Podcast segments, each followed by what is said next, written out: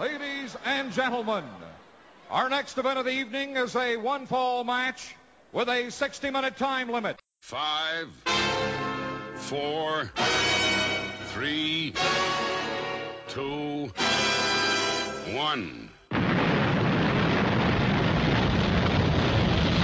I'd like to have right now. Where the big boys play. This is where the big boys play, huh? This is where the big boys play. This podcast is a member of the Place to Be Nation family. Visit us at placetobenation.com, the only place to be in your pop culture world. Well, hello everyone, and we are back for part two of the Where the Big Boys Play special on the top 100 wrestlers. And Chad, it is top 40 time. Are you ready, my friend? I'm excited, and uh, actually, you know, sometimes uh, to kind of pull back the curtain when you hear stuff like I haven't talked to you in a while, uh, that may be like five minutes after you just spoke to the person, but we actually did uh, do a break for a few days on this show. We did, yeah. We we genuinely, and we've come back refreshed, and I hope you can hear it because I think we were getting tired by the end of the last. show. Yeah, yeah. Uh, re- recording the last show, I was kind of running a little bit out of steam. I'd worked that day, and so I'm uh, Yeah. ready to go today. But thank you for all your comments as ever. Um, you know, uh, I think people have been interested to see our lists, and it's actually been interesting seeing other lists come out, Chad, and seeing you know what sort of people are coming up time and time again in people's lists. And have you been interested? Have you been taking any note? Yeah, I think um I mean I think you'll see a lot of variety with the end list and I I'm kind of really intrigued by the final top 100 because I, I don't I don't really know. I mean there's a lot of guys that are on my list that I know some people like, but I know a good many people that won't vote on. You know, just somebody like Chris Hero. I mean, I had him at number 50, but he's such a more like recent guy that I don't know if he'll make the overall top 100. So people like that, I'm interested to see where they end up slotted at. So yes, and uh, we cut it top forty here, and I, I know in this country every Sunday uh, they always play the top forty chart hits. I know you guys have the Billboard Top Hundred, right? Um, Yeah, uh, Casey Kasem top 40 is the Yeah. the big countdown. So it's kind of got taken on like a musical thing, um, which is quite interesting because I keep on using the phrase "the greatest hits candidate." That's become a new catchphrase of mine. Uh, but you kind of know what I mean by that, don't you? Like the um, the yeah, greatest who, hits. who did you say that was for? Uh, Killer Khan.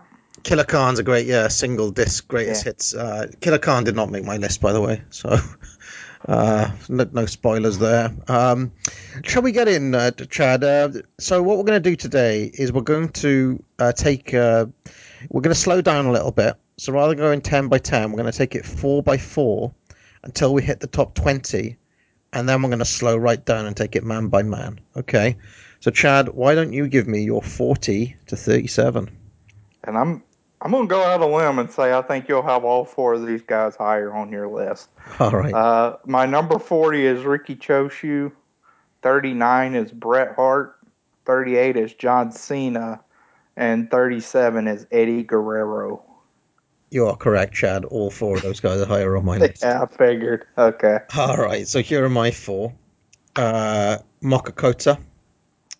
Uh, Shinya Hashimoto is 39. 38 is Atsushi Onita. And 37 is Sergeant Slaughter. Okay. So the only one that I had higher is Hashimoto. Yeah, I figured that would be the and case. I had uh I had the other three lower.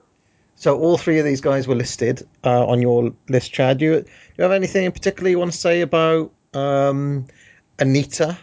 He's an interesting guy. I, I, I actually think he's a guy that not, not everybody will rank for sure.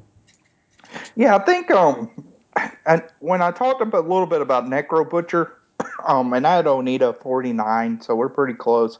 Um, he's just someone, and again, he's been helped by me watching the '90s stuff, but FMW just kind of when I was getting into tape trading, it felt like a promotion of just you know where you where people would have leeches on their bodies and like these ridiculous stipulation matches, which is maybe sometimes kind of entertaining to watch if you're in a, a sadistic type of mood, but uh, I, don't, I don't think in our eyes of what's good quality wrestling, it usually resonates. But if you actually watch a lot of the footage from MF, FMW in the 90s, you see they were a really successful promotion. Big And- crowd, big crowds. Yeah, and at the core of that was Onita, who was treated as the ace pretty much from their start uh, up until at least the late 90s. And even then, he was still kind of a main attraction, even with the rise of Hayabusa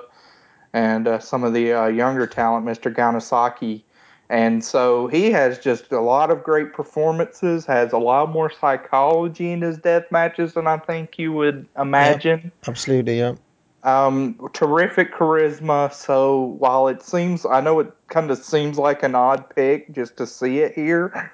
I really think if you go through the footage and watch just how big of a deal he is there, I don't think if if you watch all the '90s stuff, it's not to me absurd to see him in the same company as like Misawa or Hashimoto. the, the guy had bags of charisma, just bags of it, and like the FMW presentation is really um, like I don't know. You look at that, and then I can't think of like also think of like you know those Mick Foley black and white uh, promos he did with the Right. It, it was like I don't know. He was pretty on the cutting edge of all of that sort of stuff as well. I think. Um, but yeah, I mean, you're right, Chad. I watched this th- uh, three disc or three tape best of Onita, uh, which were well worn in trading circles, I'm sure.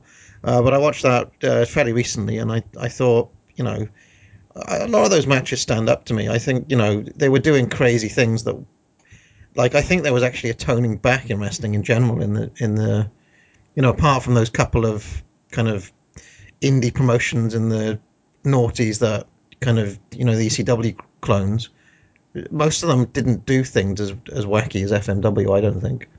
Um, yeah, I mean, I mean, they certainly had their garbage, but I, for some reason it makes sense. Like in the Funk Onita match, like that siren before Yeah. the explosion, it's it's something that seems preposterous on the surface level, but actually works. I think that's a testament to I- Onita. I like the storytelling, um, and I mean he was a guy who I don't think he did make my list, uh, but I did want to give a quick uh, shout out to what's his name again, Tarzan. Uh, Uh, Tarzan Goto. Goto, yeah. I mean, Yeah. he is almost like the kind of this is going to be a really weird analogy, but like a, the kind of like Bill Dundee of FMW or something. In, so much as he he seems like a big deal to me on all of that uh, on all of that footage, and he's really good in those matches with Onita. So it was actually on the strength of that series and a few other things uh, that Onita has made it you know this high. Because I think his peak is pretty short. Like you know his run isn't that long. What, would you take it from? Like Um, that, uh, I'd say he's got a, at least a good ten year run because in '99 he's doing the stuff with Chono. yeah. Uh, he has that awful match with Muta, but that was still drew a big crowd. Yeah, but I mean, he's he's basically done after the nineties, isn't he? Yeah, pretty much. Yeah. Um, so I mean, other guys I had on here, uh, Sergeant Slaughter. Where did you have him, Chad? Uh, I had him in the 50s. Um, let me talk about him a little bit, and I'll see exactly where he was at for me. yeah, you want me to uh, talk about Slaughter? Sure, go ahead. Yeah, um, well, I mean, for Sergeant Slaughter to me is a guy who, I mean, I- I've been coining this term, the greatest hits candidate. I think Sergeant Slaughter is like the ultimate greatest hits guy, in so much as his high points are really high. I mean, I know you don't like the final conflict as much as other people, Chad, but if you take the final conflict, you take his stuff with Iron Sheik, his stuff with Pat Patterson, um, his, that match he has with Hogan, uh, you know, I, I just think he has a lot of good stuff in his on his resume. Um, you know, there's those matches with Handsome, which aren't like classic classic, but they're they're pretty good. You know, they'd probably make that compilation, wouldn't they? Um, uh, so there's that, and there's also like he was a really good heel, like really good. Um, so and we've you know we documented that on the 1981 Titan stuff. Um, so yeah, I'm pretty high on Slaughter. He's a massive bumper. You know, just a just a really good like he can work brawls, he can work gimmick matches, um, he can make it an opponent look. He's a really good Andre opponent, for example, um, Yeah. which which isn't an easy thing to, to to be, believe it or not. So yeah, I, I don't know. I'm pretty high on Slaughter, um, and uh, yeah, maybe at 37 there, I might be one of the higher voters for him.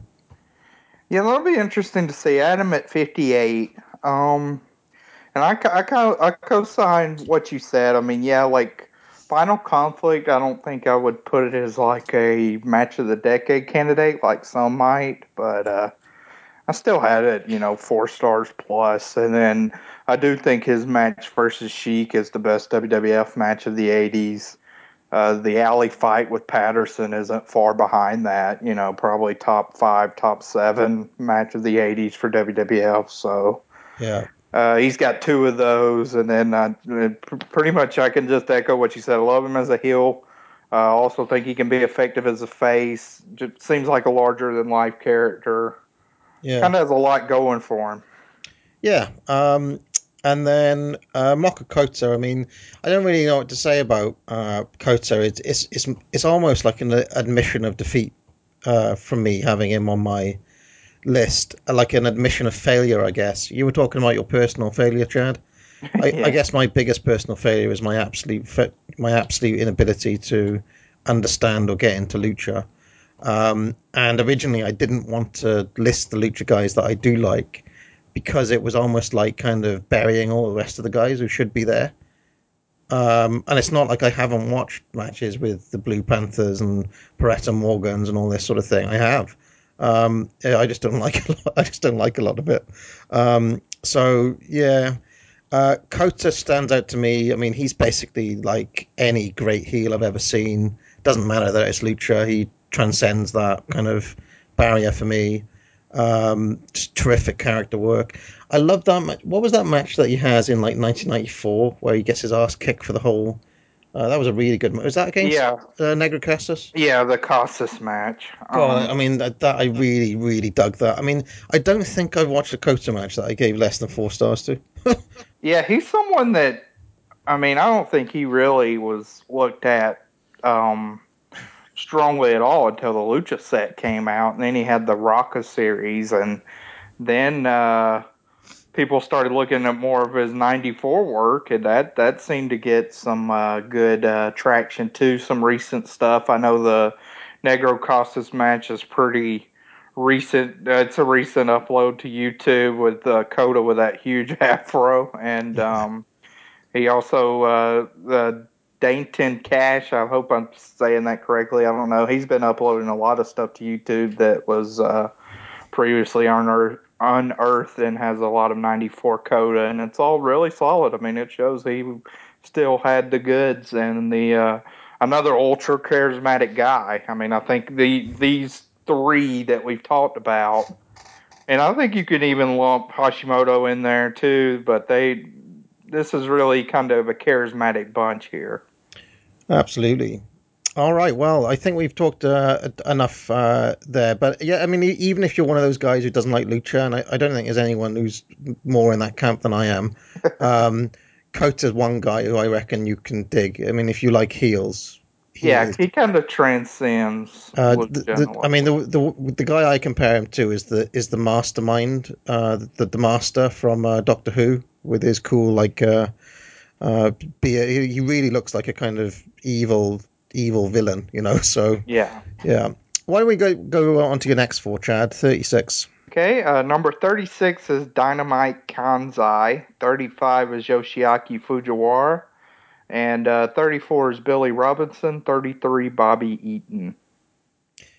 Okay, of those, I have only Bobby Eaton higher. Right. Um, so I can talk about, uh, I'll talk about the uh, first three. Uh, Dynamite Kansai. Familiar with her, any part? Uh, you did watch Dream Rush. Yeah, yeah, I've I've seen a bit. I've seen a bit of her. Uh, remind me which one she is. She is, um, how do I, uh, the uh, kind of stout looking one that's opposite of Aja Kong. I know. Yeah, I know the one. Yeah. ass kicker type vibe with the kicks. Yeah, I mean that that match is phenomenal. I thought it was amazing. Yeah, I, I think. I mean, her in the '90s. I mean, no, there's. I don't think it's. I have a couple of Joshi workers higher, but she's to me the number three Joshi worker. No, no, Chad, don't laugh. But in my mind, I separate Joshi workers into butch lesbian and femme lesbian. Is that fair? Like, I don't know about fair. uh, but but like she's in the but she's one of the butch ones, right? Right. uh, Well, yeah, I didn't want to get into that with the description, but yeah. Carry on, carry on. Um, but yeah, she she can have some really just brutal matches. I love her series with Aja Kong, the singles. Um, they had a ton of great matches 93, 94, 95. Just uh, they had about one match a year, and they were all spectacular. She's great in that tag series, obviously Dream Rush, Dream Slam 2, you know, the greatest hits there. And she just always seemed to kind of be around and carry the flag for JWP and uh, was always kind of around and having strong matches right up to the decline of Joshi in the late 90s. You reckon she's gonna rank, Chad? I don't really know if I, I got to. I think Aja Kong will rank in the top 100. After that, I don't know if any Joshi worker is going to rank in the top 100, and that is such a stark departure from the smart marks list. Um, because I, I don't really even know what the equivalent of Joshi in 2006 would be now. Why is it taking such a nosedive uh, in like the? It is do people just think it's too go go go or what's the I, deal? I think I think there's some of that. I think, quite frankly, there's some, I guess, fetishism type individuals that have moved on to something else. Um, it's it's really weird. I mean, I mean the genre as a whole, well, obviously, is taking a nosedive from the mid '90s. But it's not like in 2006 the current Joshi scene was very hot in Japan, uh, business wise. So it's still it's it's weird that yeah from since then it's it's definitely declined where I mean, like I, I don't I don't want to come across as too snarky here, but like, isn't AJ Styles basically a Joshi worker with a penis? Isn't that like isn't that, isn't like I don't think there's too much of a like that noughties indie style which everybody's still high on. Is I mean I can't see a huge difference between those two. I, I think definitely in some aspects of like Dragon Gate uh, you can see some influence from the type of Joshi. I mean I do think Kansai's a good bit different worker from that with her more I mean she's kind of like uh really in some ways like Stan Hansen with a vagina, you know? I mean, yeah, no, I, no, he- absolutely, yeah. he has the that type of persona, but I I can it, it's just I think it's just one of those styles that really is falling out of favor and may come back um, later, but who knows? I mean, it, it feels like the Joshi scene actually now, like in current day, is starting to get a little bit of buzz. Uh, with Stardom doing their streaming service that they started. I mean, I would say like 2013, 2014, or you know, really the years where we started this podcast, 2012, 2013. I mean, you just didn't. No. I mean, like like there was six uh, when Ring of Honor was in Atlanta for WrestleMania 27 weekend. They brought in some Joshi girls, and some of the people were like, "Well, these are you know some of the top Joshi stars in Japan at the time," and I'd never heard of them. You do, know, I mean, do, you know, do you know what might be interesting? You know, there's the, been the whole Divas Revolution, or whatever it's called. Right. Is, that what it's called? yeah, Um, Divas uh, Revolution. Now, that wouldn't it be interesting if that actually tr- kick-started the Joshi scene, and you actually started getting some Japanese workers coming over to work, like Charlotte or whatever? I think you're starting to see that um, with Bo Hoxana doing very well in NXT, uh, who was Kana over in Japan. And then uh, also with the, uh, I I mean, I do think Joshi is starting to pop up a little more frequently. Yeah. All right. Well, who who else was in this for? Uh, Yoshiaki Fujiwara. Now, this is someone you didn't rank, um, but I know you had trouble with that. Uh, yeah, I mean, he was basically the very last guy who I made a call on, and I and I just felt I couldn't.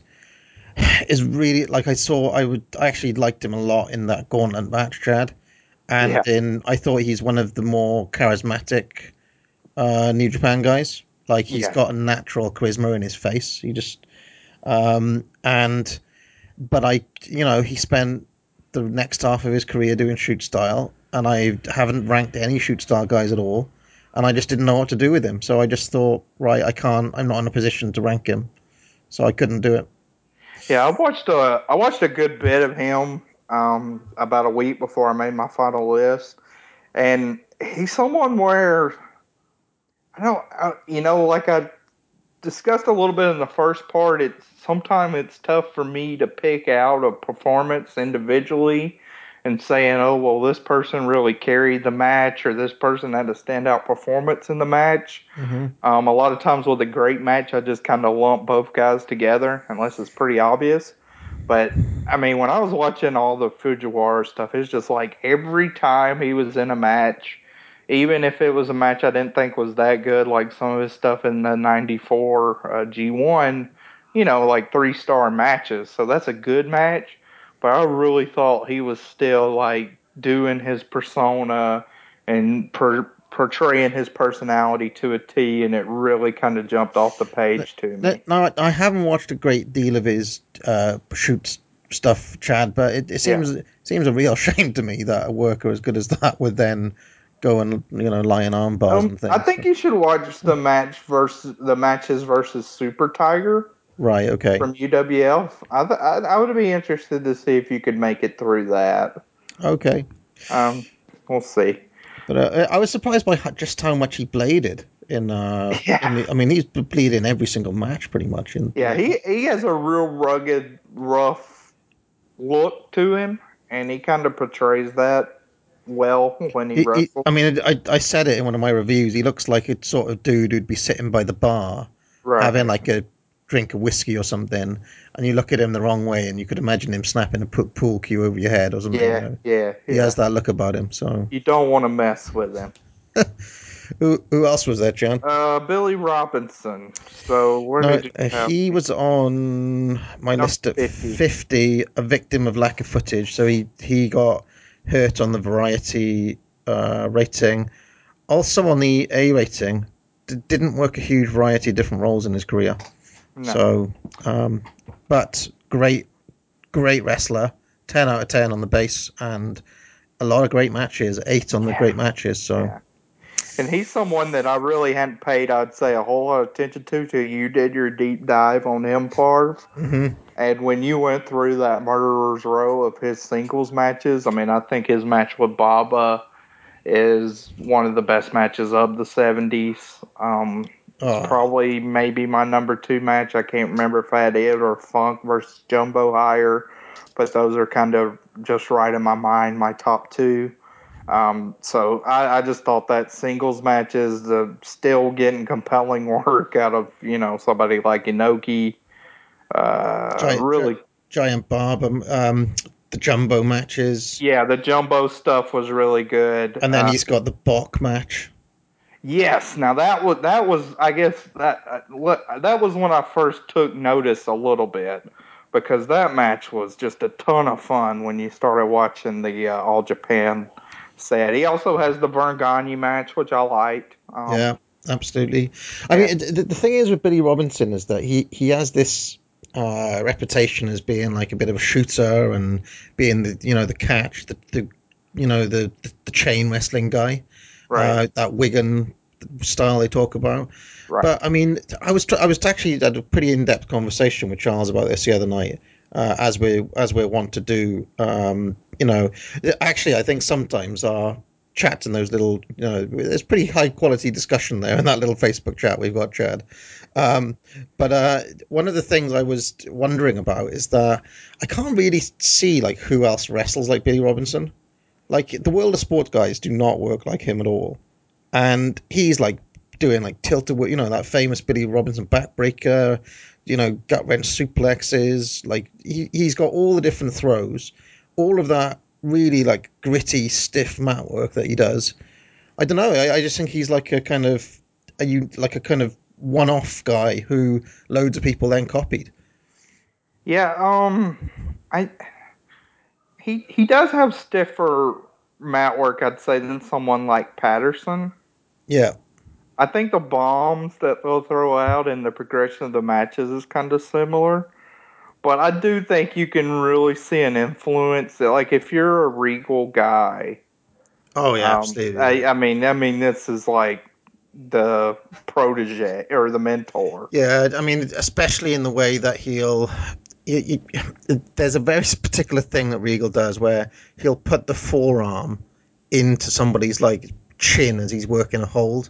That's a very like Billy Robinson way of working hold, Yeah. I would say. Um, and, and the thing, the thing that I love about Billy Robinson is, no matter what match it is, I mean, even some of the greatest. I mean, I think with most of the people left on my list, like with the footage you see, and it may just be the selected footage, but it's in every match that I've seen of Robinson. You know, when he grabs a headlock, he grabs a headlock.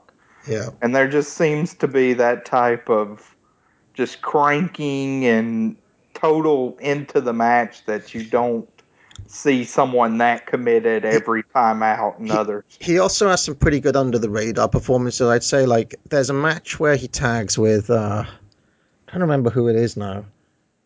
Was Uh, it the Horst Hoffman or no? No, it's, I, I can't remember. It's someone random, like maybe like Blackjack Lanza or something. I don't know. He's a, re- or or um that other British dude who went over to Japan a lot. Uh, Les Thornton, Les Thornton, I think it is. But they they have a match versus the Funks, and it's not like the best Funks match or the best Robinson match, but the interplay between Terry Funk and Robinson in that match is just like amazing, just for that one. And it's just like one of those things. It's like it's not a brilliant match, but the performance from Robinson itself is tremendous. So No, it is. It is Horst Hoffman. I knew I was right on Oh, that. it is. It is. Dory and Terry Funk versus Billy Robinson and Horst Hoffman. Oh well, that, that, there we go. Yeah. Yeah, I knew. I, I, I was going to say I remember that tag because that was also one of the ones you reviewed. But yeah, yeah, I enjoyed that interaction for sure between Terry. Because he's pretty fiery as well, Billy Robinson. I wonder. Like, yeah, I, I, I think it'd been. You know, I, I really think if we had a complete footage of Robinson, he would look really good. I, I just have that impression. I my impression is that he'd be a legit top ten contender if we had his career on tape. Um, and he's he's actually one of only a few guys I'd say that for. Uh, from the from the set, actually, I, I do think that about Pat Patterson as well. I think that he would also be a top ten contender if we had like all of his career. Uh, all right, who, who else was there, Chad? uh, Bobby Eaton, who you have higher, so you can go ahead with your next four. So where are we? Thirty six. My Yep. thir- my thirty six was AJ Styles. Uh, which is a pretty high rating for him. Uh, thirty five Dustin Rhodes. Thirty four John Cena. Thirty three Vader. Look at those for four guys in a row. Um, so do you have any of those higher? Uh, Vader. Okay, so where was uh, uh, uh, John Cena and Dustin on yours? John Cena was 38, so we're really Yeah. close. Um, Dustin was number, uh, he's around here somewhere, 59. I reckon Eh. you'll be one of the lower voters on Dustin with that. Uh, maybe, I don't know. Yeah, it's possible. AJ Styles is uh, was number 70. 70 all right well i mean okay uh, do you want to say anything about aj styles first of all uh, you had him at number 70 do you think i'm way too high on him here at 36 Um, I mean, I can see that. I, I, I think. I, I mean, I'll be frank. I haven't watched a lot of the TNA stuff. I'm just not interested in watching that week to week. I've seen, of course, the highlights, like the three-way match, his match versus Samoa Joe, his match versus Abyss. Uh, so I've seen the greatest hits of him in TNA and enjoyed it, but I, that is something with a promotion. I don't know what it is, but there's a blockage where I I don't think they've ever had. I'd say like a four and a half star and above match. well I, I mean i watched a lot of that stuff as it, as you saw play out i wouldn't i wouldn't go out of your way to be honest i mean it did i mean he's obviously a really good worker um, but yeah there's something about that environment that doesn't like it actually makes the match seem worse just because it's there so Right. Um, but despite all of that, I, I mean, I do think he's, you know, I, I kind of wanted to give a nod to guys in the in the current generation type thing. And AJ Styles is one of the guys I picked out as being like every time I've seen him, he impressed me. I love cool offense, as you know, and he's you know another one of those guys, a bit like Bob Orton Jr., who will practically invent moves every time you see him, uh, possibly even more with AJ Styles. So there's that. Um, and I haven't seen a huge amount of his new his his recent New Japan run, which a lot of people like. It seems like that has been the thing that has put him in people's minds. That's how he made my list. Um, Why don't you I talk think- about that? I think since he split from TNA, he's been consistently the best worker in the world the past two years plus. I mean, now he's with Jericho, so that may be coming to a uh, end. but uh, but up up until that point, I mean, just tons of stuff. When he re-debuted in Ring of Honor, he had a lot of great matches uh, with people that I'm not too high on, like Jay Lethal. Uh, he had a really great match, I thought, in March of 2014 with um, Chris Hero.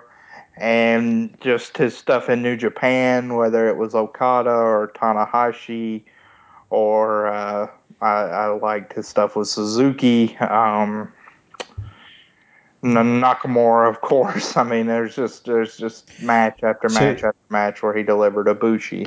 Now, if you want to know why AJ Styles is so high on on my list, even though I'm not exactly a huge uh, guy for the you know, you know for the scene that he was in, um, even though I would probably say he to me he looks like the best worker from that scene, apart from one other guy, um, uh, who's who who might be coming up on my list a bit la- later, um, and that is that those guys, those like the Low Kis, Styles, Punk, they all had like pretty long careers if you think about it. Like in terms of like churning out good matches over a period of time.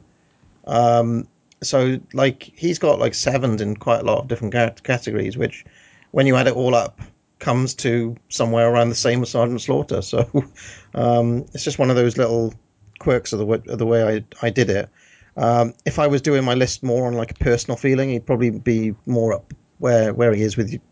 He'd still make it, but he'd be lower down. But, Yeah, uh, uh, and one of those interesting kind of things to look back in 2006, AJ Styles was number 301.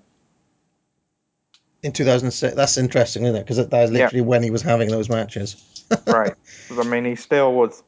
I, I don't know how much people billed from, I guess, 2007 to 2013 for his case. Okay, well, uh, who else is there here? Um, Dustin. and I, I don't. I actually think there will be people who will have AJ Styles up in their top twenty. One, one Yeah, I agree. yeah. Uh, so Dustin Rhodes, he, I mean, he's kind of like uh, one of the PWO poster boys. I like to say. I mean, I, I'd, I'd say that corner of the internet is higher on him than practically any other corner. Yeah, he actually, um, I'll say, I think he actually did better than I thought he would have when I looked at it for 2006. He was number 137. Oh, okay. That's that's. I mean, that's honestly not that bad because it does feel like in the past, I'd say five or six years is where he's really came on. Well, I mean, here's one of these things. We say, like, well, if we had Billy Robinson's entire career on tape, he'd be a top 10 candidate. Right. We do have Dustin's entire career on tape from the minute he debuts to now, which is a huge amount of time. If you think, like, so across that period of time, a dude who is talented as a worker, I mean, he's, you know, the natural. um, he He's very good babyface he's good at the fundamentals. He has a good understanding of what it takes to make a good watchable match. So across the space of literally, what is it? Not even six, what, 20, 26 Yeah, from years? like 89, 90 I mean, on. Jesus. I mean, literally 26 years on national TV. You, you, you're going to have a huge bevy of, you know, he, he's basically maxed out on the longevity, on the variety. Um, so even though, you know, there aren't that many like five star Dustin classics, he's been a really solid worker for a long time. Um, and I, I would even say that I'm pro- possibly one of the guys who's n- a little bit lower on the Goldust stuff than some other people are. Um, but you know, I I just think that you have to give the guy his props. Um, what do you reckon, Chad? Yeah, I mean he's been in a lot of good stuff. I'm not, I'm not even someone that I know uh, somebody like Will has enjoyed a lot of like the '96 Goldust stuff, '97. I'm not crazy about that. Um, but I, th- I thought from 91 to 90, early 96, he was a really good worker uh, that had a, just a good many great matches with Bunkhouse Buck in the tag matches. Uh, kind of ran the gambit. Even his stuff with Austin was pretty good to good. Uh, matches with Vader, I absolutely adore. And then with this tag run, he has these kind of revitalized tag runs where when it was the Rhodes brothers, it was a great tag run, kind of revitalized the division as a whole. To where now with the New Day, uh, I think the WWF tag division is as strong as it's been with them on top and as them as a focal point since uh, probably Edge and Christian and the Hardys in the early 2000s. Yeah. And if you were going to have a conversation about best ever tag worker, I actually reckon that like once you get beyond like Bob Eaton um, and Ricky Morton and some of the more obvious guys, I think Dustin would be like pretty much there in that yeah, conversation. Thin, yeah. Um, so yes, uh, who else was there? Uh, oh yes, uh, John Cena. Now where did you have him? I had him at uh, what was it, thirty four? Let me see. No, uh, 38. You have Yeah, him at 34. I have him at 34. So, yes, a, a quick shout out to Jimmy Redman, who I think is John Cena's number one fan on the board there, uh, and who gave me lots of recommendations for matches to watch and things. He was one of the guys I did a, a pretty deep dive on. I think I watched a lot. You know, I can't. I don't know exactly how many matches, but more than I more than I care to uh, mention at this. And he's someone I went on a bit of a journey on because I, you know, I, I'm one of the people who literally John Cena's spinny belt was one of the reasons I stopped watching wrestling. So it was pretty hard for me to come round on the and admit that actually the guy has been in loads of great matches. Um, so yeah, he's actually quite an interesting worker to me. Uh, the, my my major observation for, uh, of him is that he might be the most interior worker there's ever been. Like he's so pensive and thoughtful through all his matches. So there's always like this internal struggle going on. I actually kind of like I don't know if it's a good thing or a bad thing, but I find it kind of quite intriguing. But um, I mean, I don't know. Do you want to list some of those greatest hits, Chad? Yeah, I, I I think with Cena, like he's the most unselfish ace that they've ever had. I, I feel like that's pretty easy to say. Yeah, easily. Um, and when you look at his just kind of list of matches, he's someone that if I had to pick some, you know, it's almost like Slaughter, but we have him on tape. Because if you take the greatest hits of Cena and did the Umaga match, the JBL Bloodbath match, match. the uh, CM Punk series, the Brock Lesnar match, uh, the Daniel Bryan SummerSlam match. I mean, those are just uh, Shawn Michaels on Raw. That match. I mean, those, it's just a ton of really great stuff that's four and a half and above in a company that just, you know, quite frankly, for my rating system, doesn't have that many four and a half star and above matches throughout their history. I mean, mm-hmm. maybe uh, a handful, three or four or five a year at best. Mm-hmm. And he, he's he's been in them uh, pretty consistently since 2005. Even, some of his, I'd say, lower stuff, like in 2007 when he did that run and had the match with like Bobby Lashley, uh, which I enjoyed a good bit. It was kind of a superstar match. His match with Batista at SummerSlam 2008, I think, is a fun uh, kind of David or you know Battle of the Titans type match, and also a Triple H from WrestleMania 22. I think is a a, a good Triple H match. I, I, I actually think that John Cena, being like as good as he is in so many of those matches, is a guy that actually retroactively hurts um, something like um, I don't know, and I'm sure we're going to talk about him soon because I've noticed he still hasn't cropped up yet, Chad, on your list. But uh, like Shawn Michaels post po- post like comeback run type thing, like I I'm down on that stuff because I hate the style. You know, I hate the WWE main event style. And John Cena basically has worked his entire career in the straitjacket of that style, and has still been able to have really, really good matches, even Right, even yeah. even in even in that prism. That's really impressive to me. To Yeah, even um, I think the match he had like a about a year and a half ago, almost two years with uh, Bray Wyatt, their last man standing match. I mean, that was your WWE gimmick stuff falling over, pyro flying through the air type match. But something about Cena's, I guess, charisma and energy actually made that work. yeah, Um, whereas uh, the two guys that I like, like somebody like uh, Dean Ambrose, you know, I like Dean Ambrose a good bit, but he had a Hell in a Cell match with Bray Wyatt uh, recently, and uh, I thought it was pretty bad. And it, it had that same kind of smoke and mirrors, and it just did not work as well for me. Um, the one other thing I would I like to say as well is that um, I think John Cena. I mean, if you think about greatest wrestler ever, um, and like place in history and so on, I actually think John Cena has a unique, a completely unique relationship with the crowd that basically I can't like. It, it's just nobody else in history has that that I can think of over a sustained period of time. And it just makes for really interesting dynamics. Like, did you know what's that ECW one night only match? Um, was it against RVD? Yeah, RVD 2006.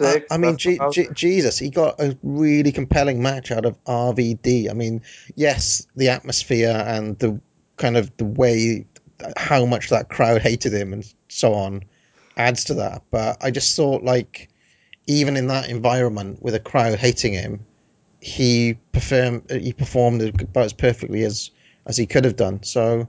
I don't know. I've I've actually really turned a corner on John Cena. I mean, obviously he's 34 on my list here, but he's not one of these guys who's on my list. And grudgingly, I actually quite have come to respect what he does. So, yes. Um, what about uh, so Vader's higher? So I think it's time to go for your next four.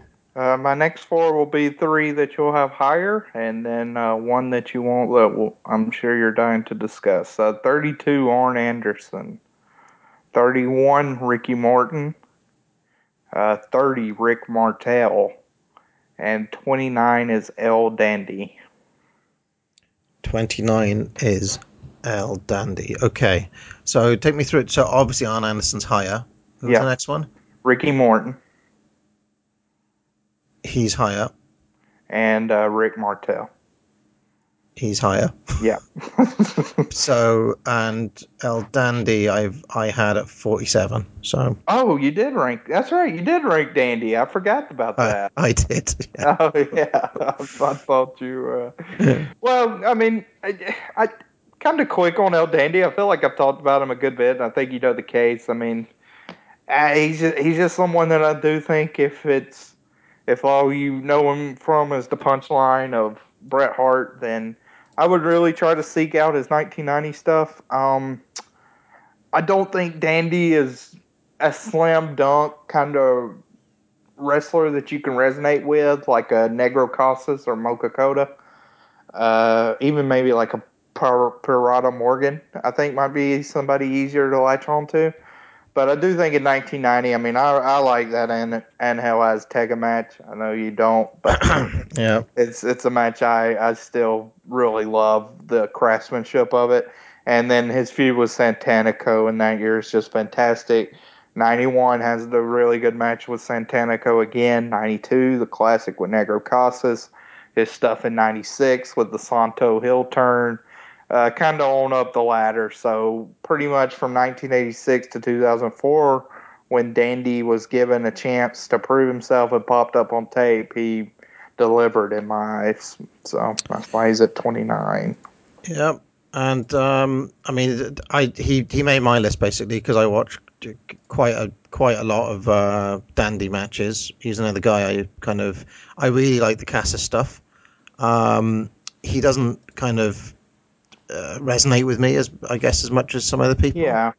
But uh, yeah, I think he's just like he has a volume of pretty good work there, you know. So um, I couldn't really like leave him off. Um, although I, d- I, d- I don't know. Um, my, some of my general problems with with uh, I, I guess he has more lucha matches than some of the than the other two lucha guys I've picked, uh, like that Azteca one. So I don't know. Um, but yes, I I had I uh, have to give Dandy his due, I guess. There you go. So who who else was? All the others were higher on mine. All the others were higher. Okay.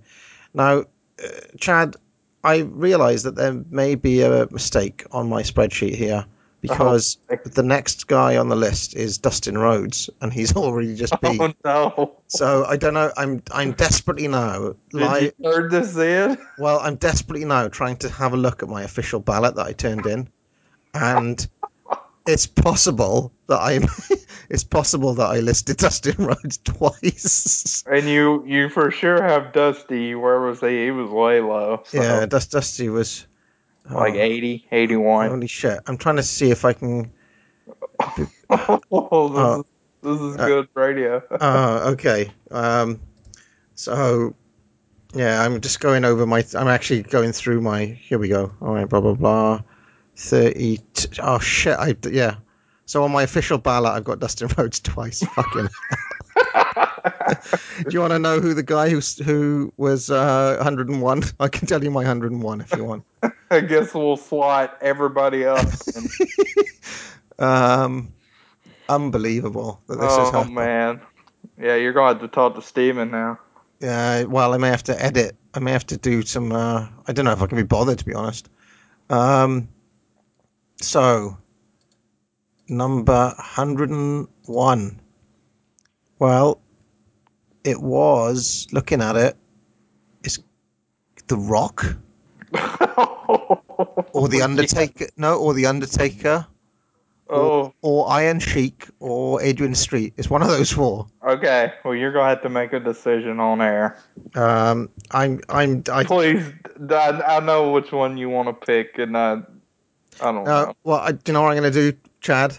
I'm go- I'm just going to slot in Ronnie Garvin at 35. And There we go. I'm just going to do that, um, and uh, keep it quiet, I guess. So, even though, uh, all right, so 31. Uh, I can't believe I've done that. Shit. Okay, uh, 31 is Terry Gordy. Um, number 30 is Akira Taue, and number 29 is Bret Hart. Okay, so uh, Gordy is someone I did not rank. Wow. Uh, he was one of my last five cuts. That really Um, surprises me, Chad, because you've yes. been watching the Texas stuff recently, haven't you? So, Yes, I have, and that's kind of why he did not make it. Okay. Um, uh, Taue's higher, and then Bret Hart for me was number 39. So you can go ahead and talk about uh, Gordy and Hart. Okay. Well, I, I think I mean I, I'll just briefly list the reasons why Gordy is uh, uh, on this list as high as he is. Um, he had good that good run in Texas. Um, really good run in Mid South. Uh, that match with Doctor Death that uh, we mentioned before. Um, his tag team with Stan Hansen produced some pretty good matches. Uh, several matches uh, in the kind of 4.5 to 5 star range uh, with Hansen as the partner. Um, then I actually think his uh, career goes off the boil a bit when he does the team with Steve Williams. So I would actually say that his his his peak is over by about 1989, something like that. Um, but you know, the between the Freebird stuff and the Stan Hansen team, I think he's got an awful lot of good performances across a sustained period of time. So, what's Yeah, I I, I definitely think. I mean, like, I think Gordy's very good, but I think he's somebody that just did not live up to his potential. Even worse to me than somebody like Windham. And in Texas, I mean, Texas is a promotion I have a lot of trouble with the booking, and it honestly affects my thinking of the workers because it's so babyface heavy. Uh, I mean, it, it makes New York look like a you know a heel heavy promotion. Um, so just in going through the Texas stuff in the past few months, I thought he was effective there at points, but there was a lot of times where he jobbed and didn't look as strong as like the big ace in the hole that I'd have wanted. Um, and then other, uh, there's just other matches. Like he has that match with Flair in early 1983, which is good, but I mean, it's Ric Flair and Terry Gordy in 1983. You think it's going to be awesome, and it's just not. He has the match with Jumbo uh, that was on the All Japan set, which was kind of the same case. And then when you throw in the Williams tags, which are hit or miss at best, probably altogether uh, with the Japanese and the WCW stuff, then uh, he's like I said, he's someone that just narrowly missed my list. But I felt better kind of giving the other guys a chance for over maximizing their potential uh, compared to someone that I feel kind of underutilized his potential. All right, no, I can, I can, I can see that ar- argument. Um, I don't know. For me, he's one of the better workers of the '80s, and he has good matches in all of the different. What was places. his G on Big Lap? six? Okay. Yeah. which, which is about fair, I'd say. If you Yeah. across, you know, I mean, if you look at DVDR, um, well, he's definitely someone that got over in a good many places too. I mean, yeah, um, yes. I mean, I, I actually think for us, Chad, weirdly, he may be someone who's a victim of overhyping by uh, our friend Will, um, because I th- I think both of us listened to a lot of those shows where him and Rob Naylor were marking out crazily and so on, and it's kind of like sometimes it's difficult for guys to live up to hype. You know, like I I guess, like Yeah, I got. I, I mean, I gotta say, as like when I was growing up, you know, when I started tape trading and stuff like that, like I didn't get a lot of the Texas stuff, but you knew about the Freebirds and. Growing up in Georgia, I mean, they just sounded so cool, like coming out in the stars and bars. I mean, they, they, they felt like a really cool click group. But then as I've watched them, it's just like I mean I want them to be like Hogan and the Outsiders in 1996 and 1997 with the end. You know, when I think about the Great Hill factions, I, I just kind of want that dominance, and that is tough because then it's like. Uh, you know, it's the age-old argument of, you know, well, should they be booking for you or booking for the audience? Because it was obviously successful in 1983 and world class, but I do think in a list like this, where it's my opinion, I can kind of present that, and that's why somebody like Gordy doesn't make ha- it. have you watched the Georgia footage, Chad? Because A little bit now that I think helps, but it's so limited, and I really wish we had I, more. I think that's the that's the stuff where Michael Hayes comes across as the coolest guy in the world. right, and Um, Gordy's like his big brother.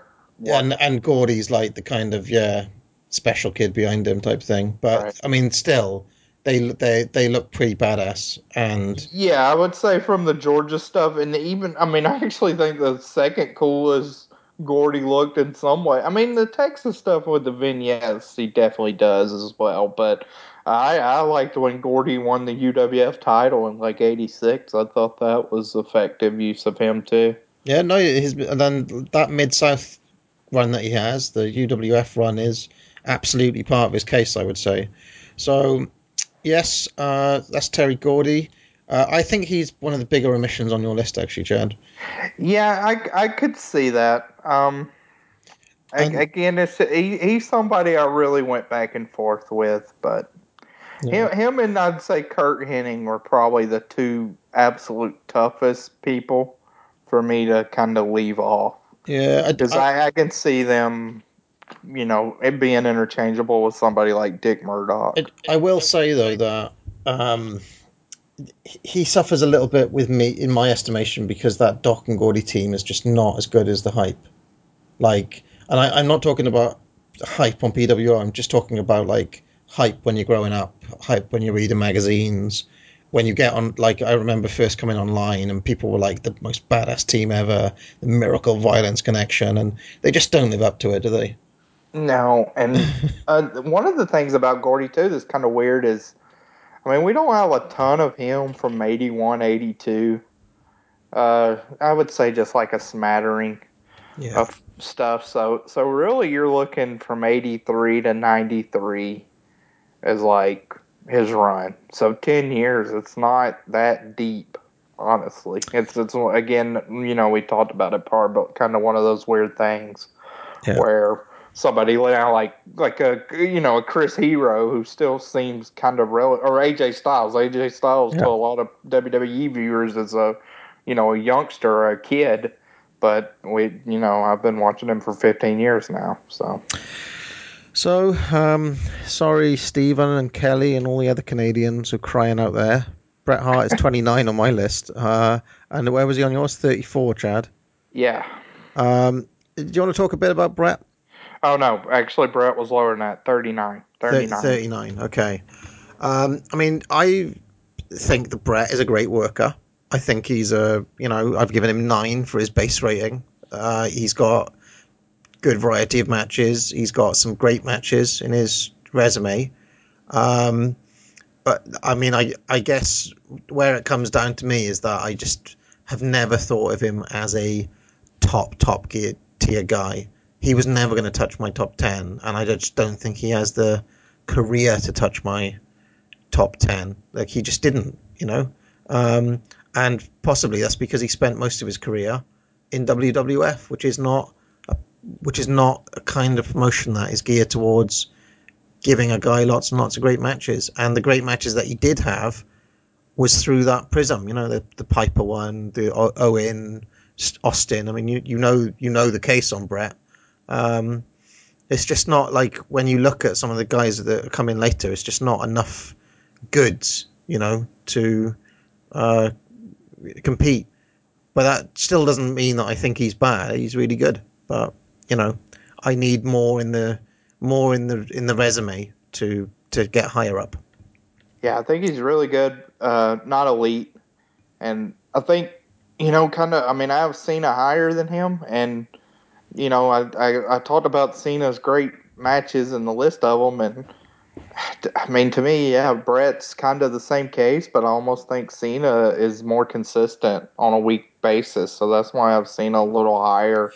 Yeah, Um, I, And I think that is Pete's big knock knock against. Yeah, well, I, I mean. I, you you, I've seen that too. I mean, I like the Iron Man match that he has with Flair a lot, but then I've seen a good many, uh, you know, handhelds and stuff with him, like the the DiBiase '91 match and different stuff where he's just not doing a whole lot. And I know in the '80s with the Hart Foundation, it was the case too. Some of the stuff that has been watched on tag teams back again when I've gone and dug through I've I've found pretty lackluster Mm. um, just the Hart Foundation as a team um, I, I, I really do think Bret is really great I just I, I kind of just don't see him as elite I don't see him elite as a technician Mm. like I see somebody like Billy Robinson and some other mat workers higher than him. I don't see him elite as a charismatic worker. Um, I, I think there's a good many really that had more charisma than him uh, on my list. So there's there's one of those things where he was like really, really, really good at a lot of stuff, but I don't think he was elite at any one thing. And I, I think 39 is respectable for a worker like that. And I will say, once he went to WCW, I mean, yeah, they botched a lot, but man, does he have just like no aura. And I, I don't know if it was, you know, the wind was out of his sails or what, but him in 1998 is just.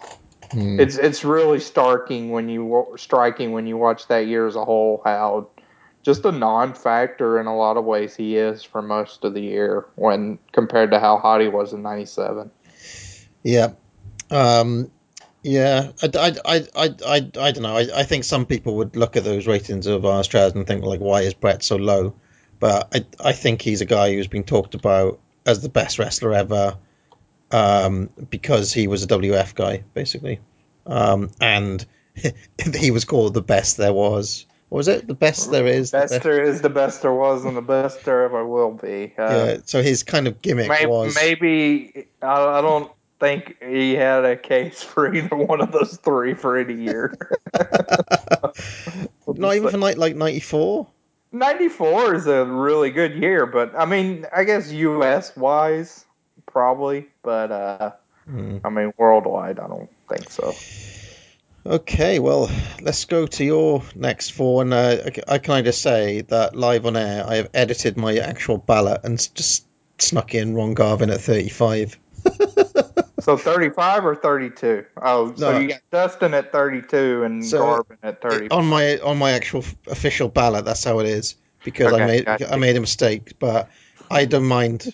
I like Ron Garvin needs to have more votes, I reckon. So. Love it. I love it.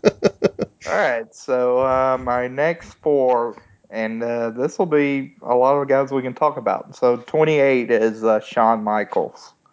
You knew he was coming. Uh, Boo. 27, Jun Akiyama. You have him higher, don't you? You haven't Yeah. said him yet, have you? yeah, no, I haven't said him yet. Oh, interesting. Uh, 26, Akira Taue, and 25, Vader. Okay, so I'll, I can just tell you that Akiyama is two places higher than you've got him. So Oh, he's okay. in, he's in my next four. Okay, cool. So uh, I guess we can talk about Michael since we just talked about Hart. Well, where was he on my list? Hold on. Uh, he did make my list, didn't he? 45. 45 on my list. Okay. So, I mean, to me, this is a ridiculously high rating from you, Chad. Why is he? Why is he so high? I I don't know when I became a Shawn apologist on PWO, but it, it's felt that way. Um, I, I I do think like the Rockers. I, I guess it's easier to me to compare him straight to Bret. Right. And that's somebody, so I like the Rockers better than the Hart Foundation. Pretty easily, I'd say. Uh, WWF run, I really like. The Strike Force matches, yes, they were the same, but, uh, you know, it was a good formula, so I'm not going to take that much against them. But then they have these really under the radar matches like that Powers of Pain match from January 1990, which I pimp continuously, and I love that match the Orient Express match that everybody knows about. They have a match with Demolition uh, and MSG that I think's one of the better Demolition matches. Uh, hi, Matt D, for the shout out. Um, they have a uh, match versus the Conquistadors that's very good. So really, and we've seen the AWA stuff. You've heard our feelings on that. The series with Rose and Somers is great, and they had some great matches even after that. So Rockers to me pretty easily beats Hart Foundation. Then you look at their career going from that, and 91, 92, 93, I see pretty easily for Bret. Um, but then 94, that's an interesting year where I can see, eh, I mean, it's it's iffy, but probably Bret. Easily. Uh, 95, I actually go Shawn uh, fairly easily there. Yeah, I can give Um, that. Yeah. I, I like I like the Razor, the second ladder match a lot. I think the match versus Jarrett's really good. I actually kind of like the Diesel match a good bit. I don't think it's great, but I think it's a good match um, at WrestleMania. Uh, so so that's where I'm at in '95. '96 a years I'm going through now, and so obviously uh, Shawn failed as like a draw on top, but I'm not taking that much into account. and as a baby face. As a likable baby face. a baby face. I think um, I think it's definitely worse in the fall, but I think if you look in the spring up to around the Vader feud, it's not as bad as you might think. Okay. And in ring, I think he has a fantastic year, especially on pay per view. Has a you know three and a half star match with Owen Hart. I do like the Iron Man match. I really like the no holds barred match with Diesel. Really like the Davey Boy Smith King of the Ring match. Uh, the the Mankind match I think completely holds up. The Vader match from SummerSlam, besides uh, Shawn's temper tantrum, is really good. And then the Sid match where he drops the title. Yeah, Sid's the baby face with MSG crowd, of course. But I think that's a really good match as well. So 96 with Bret, you know, taking his six month fiesta, I think is a really strong year for Shawn. 97, Bret does a lot of great stuff, but I'm telling you, Par, Shawn in the fall as a heel, to me, is one of the greatest heel runs of all time because That, this that an- original DX uh, run. Yeah. he is an absolutely deplorable, hateable, disgusting character on TV. I remember I watched it live. Yeah. So I, I loved watching that run and just the amount of heat and visceral that he was getting. Uh, like the one night only match versus Davey, just absolutely detested. But isn't isn't ninety seven when Bret is doing the Austin? Um, yeah, Bret's really strong that year too. You got the USA versus Canada. yeah. So, so that's a neck and neck. But so I, I, I mean, I guess my theory with all this, and I do think '98, it's a very underrated build. You know about Tyson and Austin for WrestleMania 14, but the build um, to that match and it being presented as the torch passing, I think gets understated a lot because they do a really good job of building Michaels up for that match. He does a really good job of hyping the match. Um, he stayed away from TV uh, in in the live audience a good bit in that build. There was a lot of stuff from like his ranch and San Antonio and stuff, but it was really well done. It's one of my favorite Mania builds. Rewatching it. So my point in all this is, I really only think Bret outshined Shawn from '91 to '94 in this 10 year gap or 12 year gap from 85 to 97. You might give Shawn or Bret the edge in '97, but I think I mean I think it's a toss up. Do, do you want to know how they compared in the Big Love uh, stats? Because even though he's 45, Shawn was only three points behind Bret. Uh, he was on 37 and Bret was on 40. Okay, Do you want to know where Bret lost the points? let's see. Um, so Bret was uh, the the base was nine, great wrestler. Shawn's base was six. That's his lack of offense, really, has hurt him. His poor offense has hurt him, I think, and his lack of psychology uh, at times. So I just think Bret is a better wrestler at base. Um, for the intangibles, they both have five. Um, for um, the great matches, Bret's got seven and Shawn's got six. You probably disagree with that, do you? Yeah, I would disagree with that. I You- think Shawn has just as many, if not more. And then for the longevity, they've both got seven. For the A Now, rating, so, how did you rank that? Because I may disagree well, with that. I've taken Shawn from 86 and given him to 97. but you don't. Yeah, but so I, don't, I- I, I just don't give him any. yeah, that's one of those things with the bag glass. I mean, yeah, I guess I just don't don't give him anything after 97 at all. Yeah. Okay. And uh, you know, I've tried to be like more objective than other people, but come on, I like um, I had to let my extreme hatred of Shawn Michaels. Yeah, I mean, I do. I do. To me, I see his post comeback as a plus, not a negative. I know Well- a lot of people see it as a Well, negative. I, I'll tell you where it has got gotten him a point here. Bret Hart's got a seven for that for his variety, okay, and that is factoring in his New Japan, uh, early '80s New Japan runs, yeah, yeah. Calgary, his Hart Foundation stuff, and the Shawn Michaels has got eight, and Shawn Michaels has got eight, factoring in some of the ma- some of the memorable matches, not great matches that he had uh, in in that post comeback run. So that's how it Yeah. works out. I mean, for me, like with post comeback, I mean, I think Shawn was really bad with one person, and it's Triple H. Besides that, I don't have a ton of problem with a lot of the matches I've seen him in. Like I just watched the Chris Masters match. I thought he does a really good job of getting Masters over. I think he's good in the Cena matches. I like that Jericho. I mean, I like both Jericho series. I know you didn't like the WrestleMania 19 match, but I, I do enjoy that match a good deal. Um, so so it's and I mean I like the Undertaker stuff. I don't think it's the great either one of those two WrestleMania 25 or 26 is the greatest match of all time, but I, I know when we did the top 100 matches to see before you die, that panel was pretty uh, nice to the WrestleMania 25 match, and I do think for a spectacle type match like that, it holds up. Um, I have that one ranked at four stars. Then you you famously gave it two, I believe. Fucking crap. Load of rubbish. Yeah. So, so, so all that's to say, I mean, that's my case. I, I, who knows where Shawn will end up on the final list? There's, He's a guy who people can legitimately leave off, and you can see people having him as one, right? yeah, there. I, I really don't know. Um, I, I actually kind of hope Jimmy does v- vote uh, him one. I, I, I, I do think he takes a little bit too much of a beating Well, PWO. I mean, I know Yeah. there's a narrative that like, I mean, of course, it's the WWE narrative that uh, this is the greatest of all time, and I understand being frustrated with that, like the prism that that's seen through.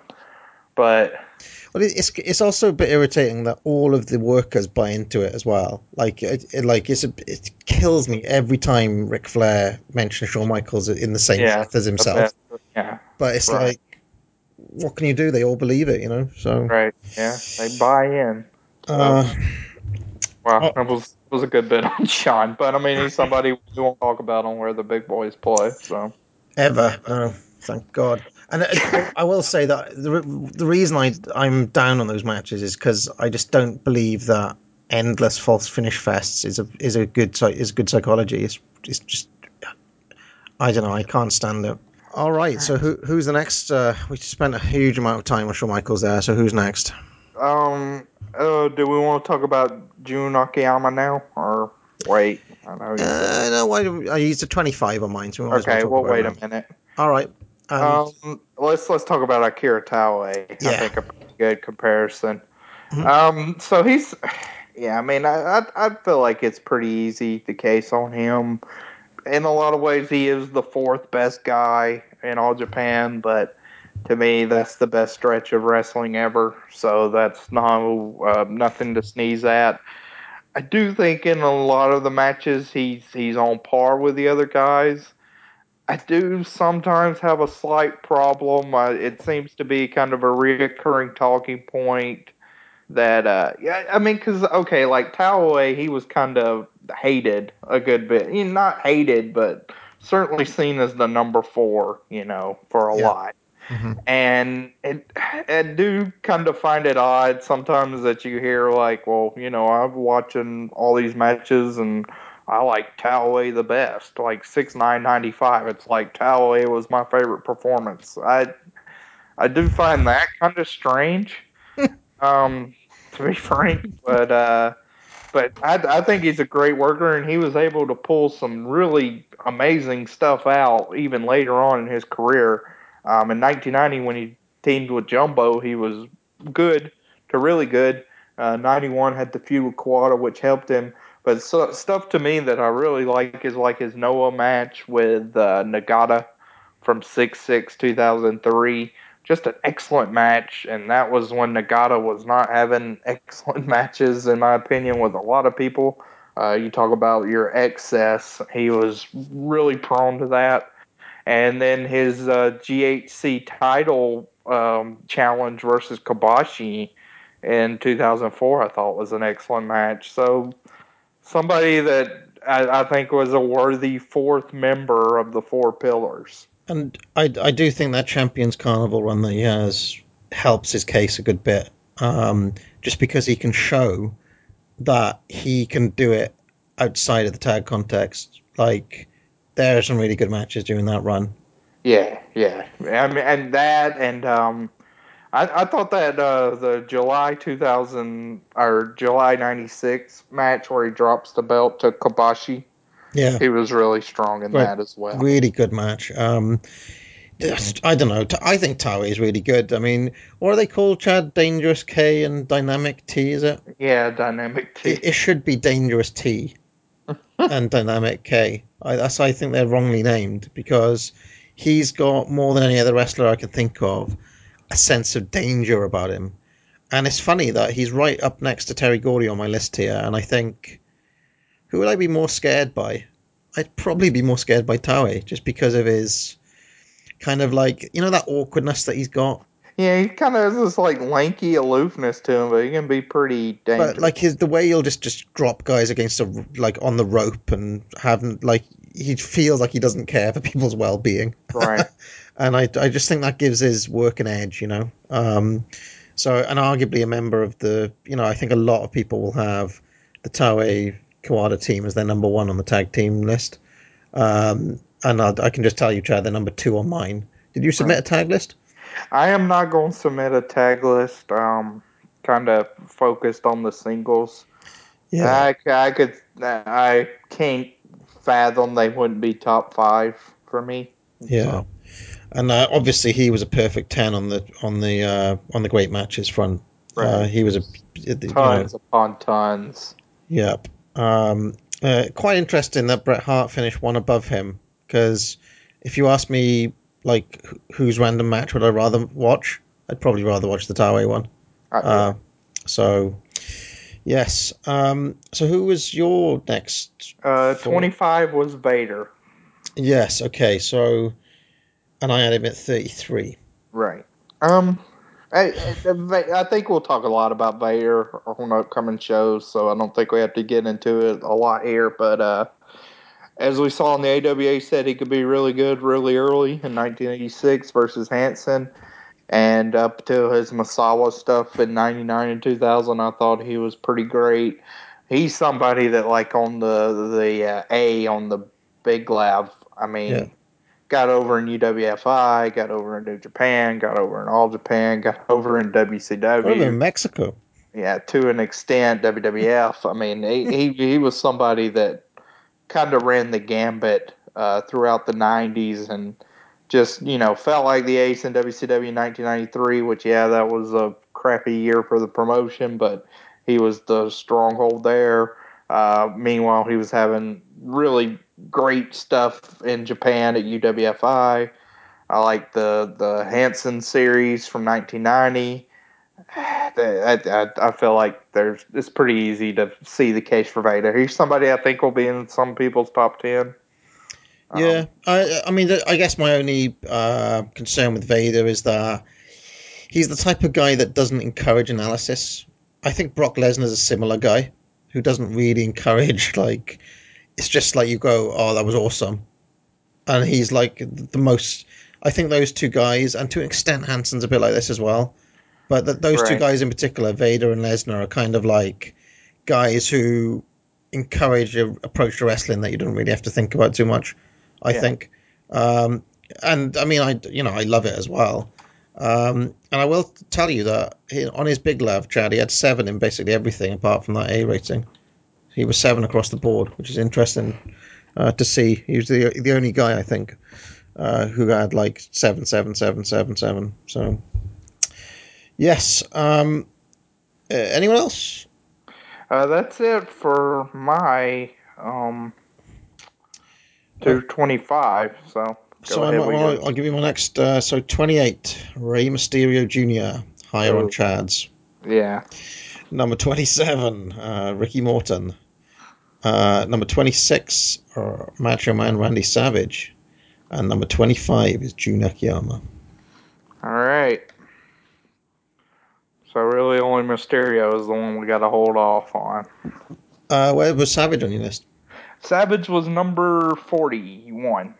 And 41. Morton, Morton was number thirty one. 31. Okay. So, um, so Ricky Morton, um, great tag wrestler, defined the face in peril role. Lots of good matches uh, as part of the Rock and Roll Express. Um, and yeah, I mean, he's one of, probably one of the best sellers ever Yeah. um, that there's ever been. Is there much more to say about him? I, I, No, yeah, I mean he he's someone that when I talked about Hart, I don't think it sell in one area. I mean Morton's someone that does, obviously. Um, I, I I think it is a testament to him though that he could go at it alone in the singles like the stuff with Flair Mhm. and it be really successful. Um, the '86 match that we have a decent chunk of. Uh, I, I think that's a great match. Um, Is that so, the, no, the nose match, the cage one? yeah, the one from that, um, and then part of the draw as well. So uh, I, I, I just think he's probably ooh, greatest tag worker ever.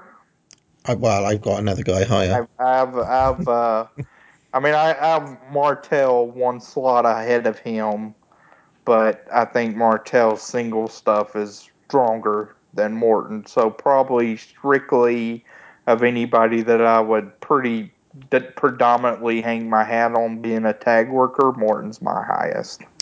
Yeah, I, I, I guess my only like uh, knock on Morton would be that he's t- almost too much of a specialist for like. So he's good at that one thing, and he's great at it.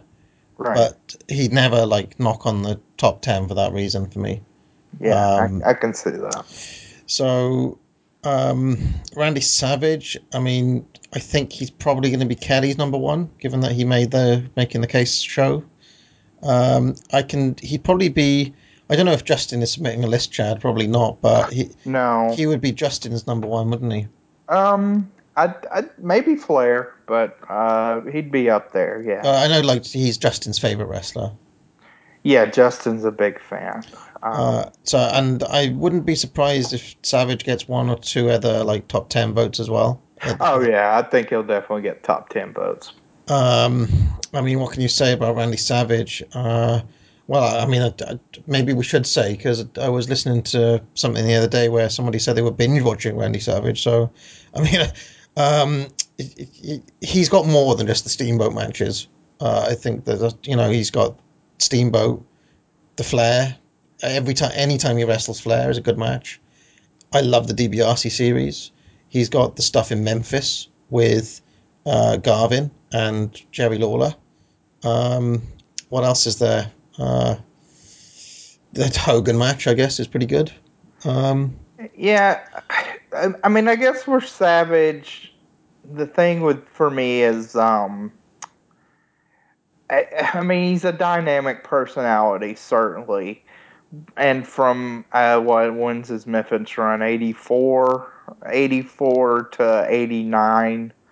I think he has just a ton of just great stuff. Really, really good in WWF setting. Um, Tito is another one. yeah, the Tito matches, I really do like uh, a, a lot of stuff from there, even beyond the Savage stuff. I do the DiBiase feud. I do think is underrated.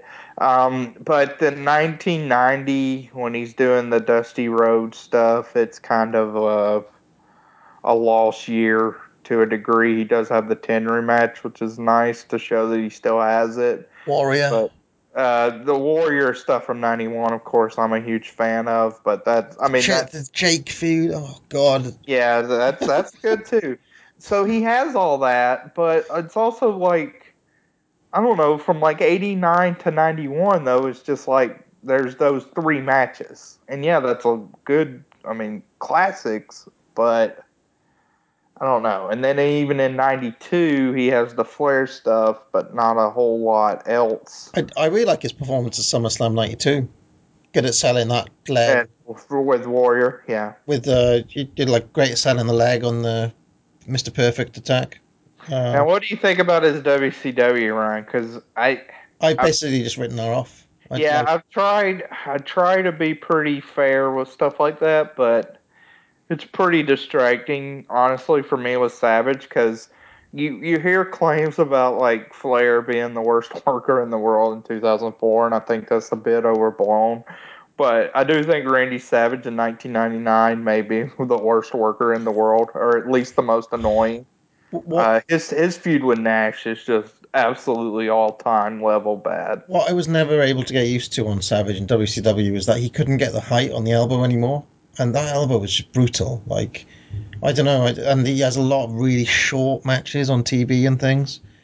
Like, I, I don't know, it like, but I guess that's another thing that I don't like. We talked about consistency as being the big thing that I missed on the Big Lav that I probably have to build in. One of the things that I don't and wouldn't build in is well, that WCW one, I don't count it against Savage. I just think his, his case is made on the stuff that we just talked about, and that's his case. And it doesn't really matter if he was terrible for the next tw- 30 years, doesn't matter.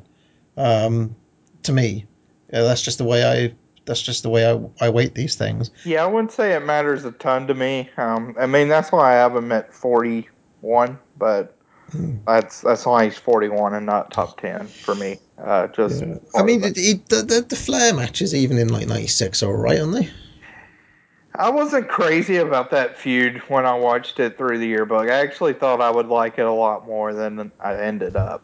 Um, Interesting. honestly, yeah, I, I had high hopes for that, but uh, well, we'll get to that it- in due it- time. it's, it's more of a angle feud than a match feud, I guess. It is, and it's just kind of goofy with like Flair having his uh, dinner set up at ringside, and I don't, I don't know. It, it's like they could, like they wanted a personal narrative of Liz turning on Savage to go with Flair, but they also had some like comedic garbage aspects to it. Uh, I, I felt like they Didn't- couldn't didn't really. Flair dress up as the woman at one point during that feud? Well, that that's earlier. That's uh, I think ninety five. the thing is, they feud for a bloody long time.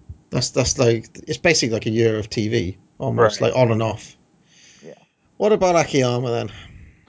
Um, so Akiyama's another guy that I think really may end up being. Uh, I mean, we haven't. I feel like high, but he may end up being higher in the overall list because he seems like somebody that's really soared. Um, I'm I'm glad Akiyama's kind of gotten his due to a degree because you heard. I mean, he was always the anointed one when he debuted in 1992.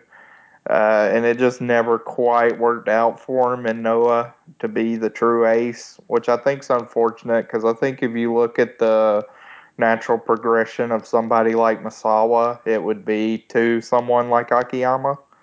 Um, and it just it did it never worked out, but that doesn't take away that he had just a ton of amazing matches from '92 really to kind of the last couple years. He could still break out a great match. And and I, I think Noah, the revisiting of Noah has really helped Akiyama. The 2001 like Misawa matches and uh, 2002 his run in the G1 Climax, uh, all all that. So that or 2003, excuse me. So I, I think that's really helped uh, Akiyama booster up, and you've been watching his kind of rise up the ranks with the All Japan side. I just think he's phenomenal in the nineties. Yeah, I mean, I, I well, I think, and even like that, um, the '98 Kobashi match. I mean, you heard about the 2004 Tokyo Dome match Mm. uh, when you heard about that series, but I, I do think because That, of, that's a sleeper pick for one of the yeah, matches of I, I do think some people's review of that match kind of tainted it, and you've seen now with individuals going through the yearbook like myself and Charles that have really put it in that upper echelon. Chad, did you agree if that match had happened in the WF ring? Oh yeah, I, thought I thought just that no was way. an astute point. I mean, that was that's a match that has better selling and more drama than. I mean, certainly something like Savage Steamboat. Uh, so we're, we're talking about Akiyama versus Kobashi from '98, by the way. Uh, and uh, I mean, I don't know. He's he's another guy. I mean, it, he's two places above Ricky Morton here, but I think you could put him in a conversation with Morton as a contender for the best face in peril. Uh, like in so many of those tags, he takes naps. As a guy who can take an absolute kick in, Akiyama's got to be up there, hasn't he? Yeah, and that's kind of weird though because I don't really see him as a baby face, and I think that's just because I'm used to his Noah role uh, later on when he's versus Kobashi, and kind of had the sternness, um, the sternness faction of the rugged kind of rough guys that would go against Kobashi. Uh, that's quite interesting because my images of him is like as like the all-time ultimate. Yeah, I can definitely see Um, that from ma- like '92 to '98. like like ultimate all time like millionaires version of Marcus Alexander Bagwell. Right. But but like if Bagwell was amazing, you know. um, anyway, um, so yeah, that was your next four now, I think. Yeah, my next four, um, 24 is Chris Benoit. Now, where did you have him? Uh, 51. Fifty-one, yeah. Uh, 23 is Volk Han, somebody you will not rank. Uh, 22, Bull Nakano. Yeah. And I'll just say, like, my top 21 when I did this list, I, I kind of thought when I looked at my final list that the top 21 guys were the ones I would really call elite workers. Right. Um, it went to 21, and my number 21 is Tatsumi Fujinami. wow. Okay. All right. Um, so I have Fujinami higher. Okay. Um, I mean, I don't. I guess we won't belabor Benoit that long. Uh, I, I still, it's not a problem for me to watch his stuff. It just isn't. I don't know. No. I don't know what that says about me, but it's it's not. And I've enjoyed a lot of his performances uh, that I've watched going through the 90s stuff. I still think he was really solid in a lot of areas and really excelled. I, I think, like we talked a little bit with Dean Malenko having the Nitro match that really popped. I thought that he had the Nitro matches that really excelled better than Malenko, the seven to eight minute kind of express special. Um, and then up to the stuff, really even up to close to his uh, death and murder uh, when he murdered his family. That I mean, the stuff with MVP from 2007 is not bad, and I really like the Finlay stuff in 2006. So I do still think Benoit is a great wrestler. I don't know where or what he'll rank um, overall, but I, I still think he's really great. I'll just say that I've been mildly disappointed with some of my revisits to his stuff. Um, and despite that, I still think he was a great wrestler. So. Yeah, I, I, mean, I think he's somebody that if I'd have done the list in 2006, I, I, I wouldn't have scoffed at all at him. He finished number three overall. Hmm. And if I personally would have completed a list then, he'd have probably been in my top 10. So he has dropped a little bit just because I don't think he has the kind of emotional connection and maybe a slight degree it is tough to. I, well, I, I, I, mean, I, I fully believe that if he hadn't done that and have just like retired, just say, I fully believe that he he would um, rank in the, exactly the same place for me, and I reckon he would have dropped from that position. Yeah, I think I think no matter what, he'd have dropped some. Just just because I mean he's got some go go go tendencies for sure. I think, and he, I don't know that there is there is something missing sometimes in his matches. It's, yeah. it's a little bit too mechanical sometimes, you know. Right. I, I do think if you look at kind of an evolved version of Benoit, somebody like Daniel yeah. Bryan. Uh, Daniel Bryan was someone that excelled even on like the bigger stages. I, I, will also say that, I mean, I haven't watched them all, but I I reckon I watched about what five six different Benoit Regal matches and hated them all. So, and I generally like both guys. I don't know why that matchup is. I don't know. I didn't like them in any different setting. Like I watched yeah, them in the Indies. I, I watched them in no the No Mercy 2006 match. I like a good. Yeah, so. yeah, that was the one that people say. I that was, but I I saw them have several matches in WCW. I saw them have that indie that memorial match the Pillman. The, the, Brian Pillman Memorial yep. match. Uh, I, I, had several matches on WWE TV, kind of SmackDown Six era. I didn't like any of them. So that's like if you can't have a good match with William Regal, I don't know what's going wrong with you. So, um, yeah. So I don't know, and I didn't like the, the angle match that I revisited of Benoit's. So all of these things of like, because I would have thought before I made the list that he would have been like a top t- thirty guy probably, like where you put him but like that those revisits actually hurt him when I was going back through. You know, um, who else was there, Chad? Uh, Volk Han. Uh, we'll be brief on him. I just think if you like shoot style, he's one of the best that's ever laced up the boots in that style. Just completely slick with his transitions and submissions. Uh, another guy, kind of like Calaway that if you look at him just in a picture, you think, um, you know, this guy's not dangerous at all, but could absolutely rip your arm off. Um, uh, you know, not many matches, probably around 100, I think, is the total matches, but almost all of them I've found at least enjoyable. So that's kind of a feather in his cap. Well, one thing I'll give him is that the matches I've seen of his have been short. Yes. So I'll give him that. Compact style um, with his yeah. stuff. Which which is actually closer to my brief explorations of MMA. Those bouts tend to be real fights tend not to go long, or they go way too long. Like the right. uh, so, yeah. Uh, there you go. Carry on. Uh, Twenty-two Bull Nakano. Somebody that I, I I said I didn't rank any '80s Joshi. There's another butch lesbian predominantly, yeah. Um, but she is somebody that I did like her 80s stuff as Dump uh, Matsumoto's protege. Yeah. And then in the 90s, I think she really came into her own. The the cage matches with Aja Kong and just the, the great stuff. She had a really strong 1994, was able to actually work pretty good in the U.S. with Alundra Blayze. It's not embarrassing.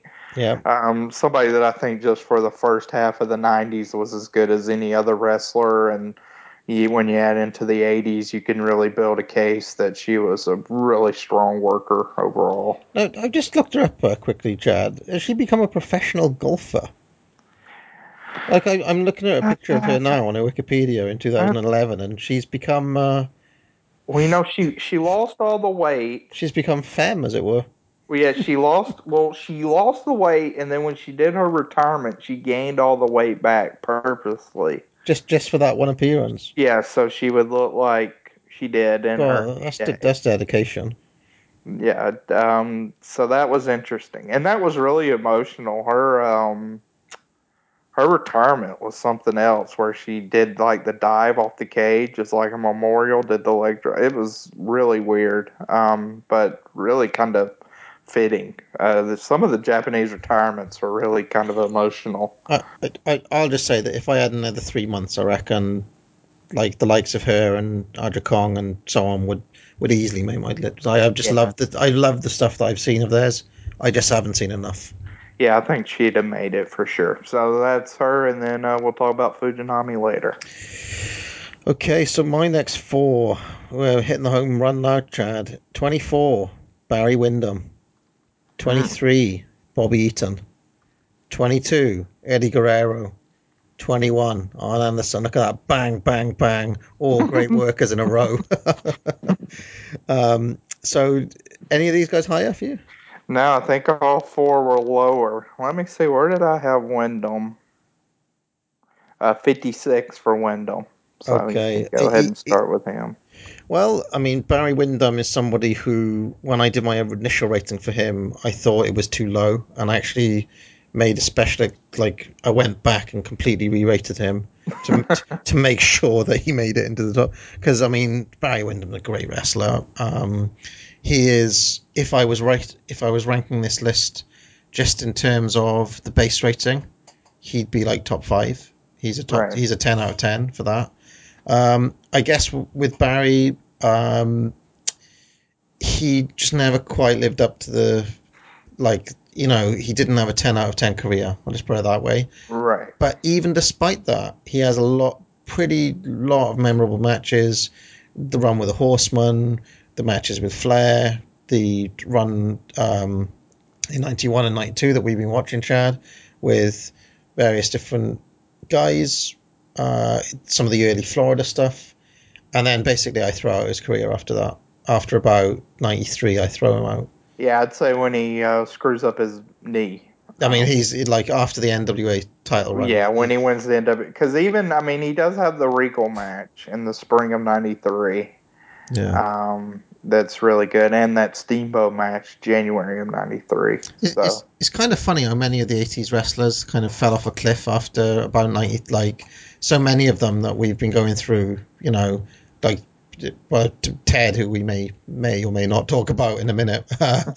Um he, like he retires in 93 Savage basically after 93 is done as a as a as a proper like Windham here we'd say would be done in 93 uh Ricky, Ricky Morton really after about 90 like would you really give him any later than 90, 93 no. Um, it's just quite interesting that it's around that point that a lot of guys seem to like not make that transition into the next era of wrestling very well. Um, but anyway, uh, yeah, I mean, I would say the the 56 is, I don't know. I mean, it, it looks fair, but I'd also possibly a tiny bit low, Chad. Yeah, I, I feel like it's. Uh, I mean, I can put him ahead of Ted on my list if you'd like. no, no, no. I'm, Oh, okay. I'm you happy with it. um, Yeah, I, I, I, I think it's just. I mean, a, a potential issue for me. So Right. that's why he's as low as he is. yeah, but he does have a lot. I mean, we should mention. He, he definitely does, but I mean, he could be. I, I mean, in some ways, there's to me, it's like if you look at the the athletic tools he has, you know, he why couldn't he be top twenty five? Well, he is for me, 24 here. Well, I know that. but like, to- like maybe top 10, you'd want him to be. like like to me he could have had as many he had as many tools and chances and opportunities as somebody like Steamboat right. and I Okay. think Steamboat excelled better. Okay, yeah, I can I can see that. Um, we should mention like I, I really like the tag match from the Clash, um, which he's involved with. I like the um, like I'm just trying to think of matches beyond the Flair matches uh, that you'd throw out for win. Well, that Arn Anderson the, match. yeah, the Arn, the Arn, the. Arn match. Yeah. Um, I mean, I do think is a legit knock against Windham that he, like as we've seen time and time again on this show, Chad, is that he doesn't always live up to his expectations on the pay per view shows, and so many of his great matches are on TV. Uh, I just think that's a weird little quirk of his. Right. Um, like you'd want him to have some of those better matches that he has on a Starcade or a Great American Bash or something, but he doesn't always. So yeah, he does have a few disappointing performances in his in his resume too. Um, Bob Eaton is another ten out of ten base guy. I just think he's a phenomenal worker, great at every aspect of pro wrestling, punching, offense, you know, Billy Robinson backbreaker, t- tilt a whirl, you name it. Bobby Eaton can do it. Great execution, great at selling. I mean, he is just total package. Doesn't have a lot of charisma, uh, but he had Jim Cornette for that. Um, and about the same sort of length of career as Ricky Morton, really, in terms of being a top guy. But I would actually say that his stuff with Regal and so on a bit later is all right, and he kind of cropped up on Saturday night and things, and you know he wasn't like terrible in WCW later on. I wouldn't say, um, but yeah, I mean for me he's the best tag wrestler. No, no, actually, there's another guy, but he's probably like the second best tag wrestler ever, and just I don't know, great at every aspect of pro wrestling really. So apart from being a talker, um, any thoughts on Bob Eaton? I can pretty much just co-sign what you said. I mean, just a tremendous tag worker. And then, I mean, we're really getting to the in like all of these guys now from here on out on my list are just like Eddie Guerrero. Is there anything he can't do? Um, just good at everything. Um, I can't really think of any thing that Eddie like he can he can work technically. He can do a brawl. He can fly off the top rope. He can work face. He can work heel. You know, he's got great matches that he's been a part of, memorable angles, loads of, you know, pretty lengthy run where he was a top guy in the world. Uh, Japan, WCW, WWE, I mean, you know, Mexico. He's got, he's, I mean, I don't know, like a pretty complete career, I would say. Yeah, I I would say with Eddie, there's a few negatives that I can point to. Um, to me, his early Mexico stuff doesn't hold up as well. Is that when he's tagging with Love Art Machine? Barr, Art yeah. Barr, yeah.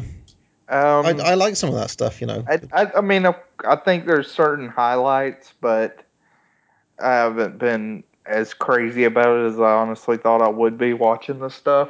Also, when he first pops into WCW as like Mr. Generic Vanilla Babyface, it's kind of weird.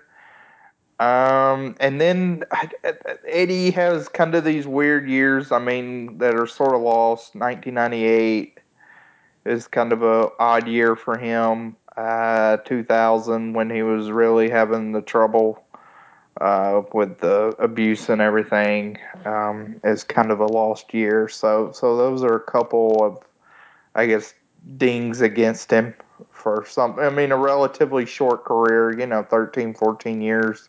So to have uh, to have a couple of years that feel completely lost. 1999 when he was in the car wreck. You know, he was out for half the year there too. So he, he kind of has some holes in his uh, resume, which I which to me is why like I have him at 37. So he ain't quite in the top uh, quarter of my ballot. All right. Well, I, I don't know. I think we could say the same thing for Ricky Steamboat, but we we'll uh, we'll get to him shortly, I'm sure.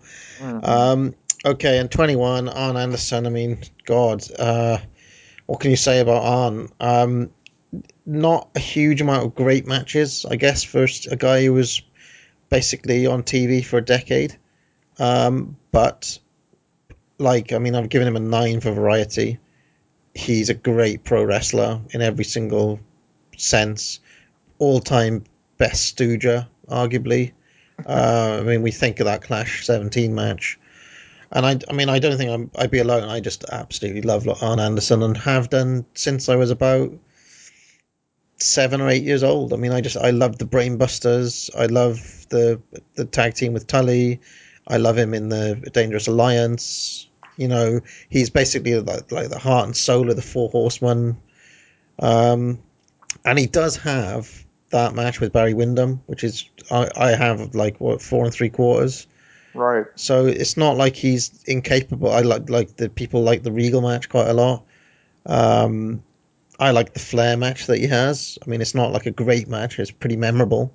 Um, and then I guess if you count up all the great tag matches he was part of, I mean, I know you like the Rock and Rolls uh, one with Ole Anderson.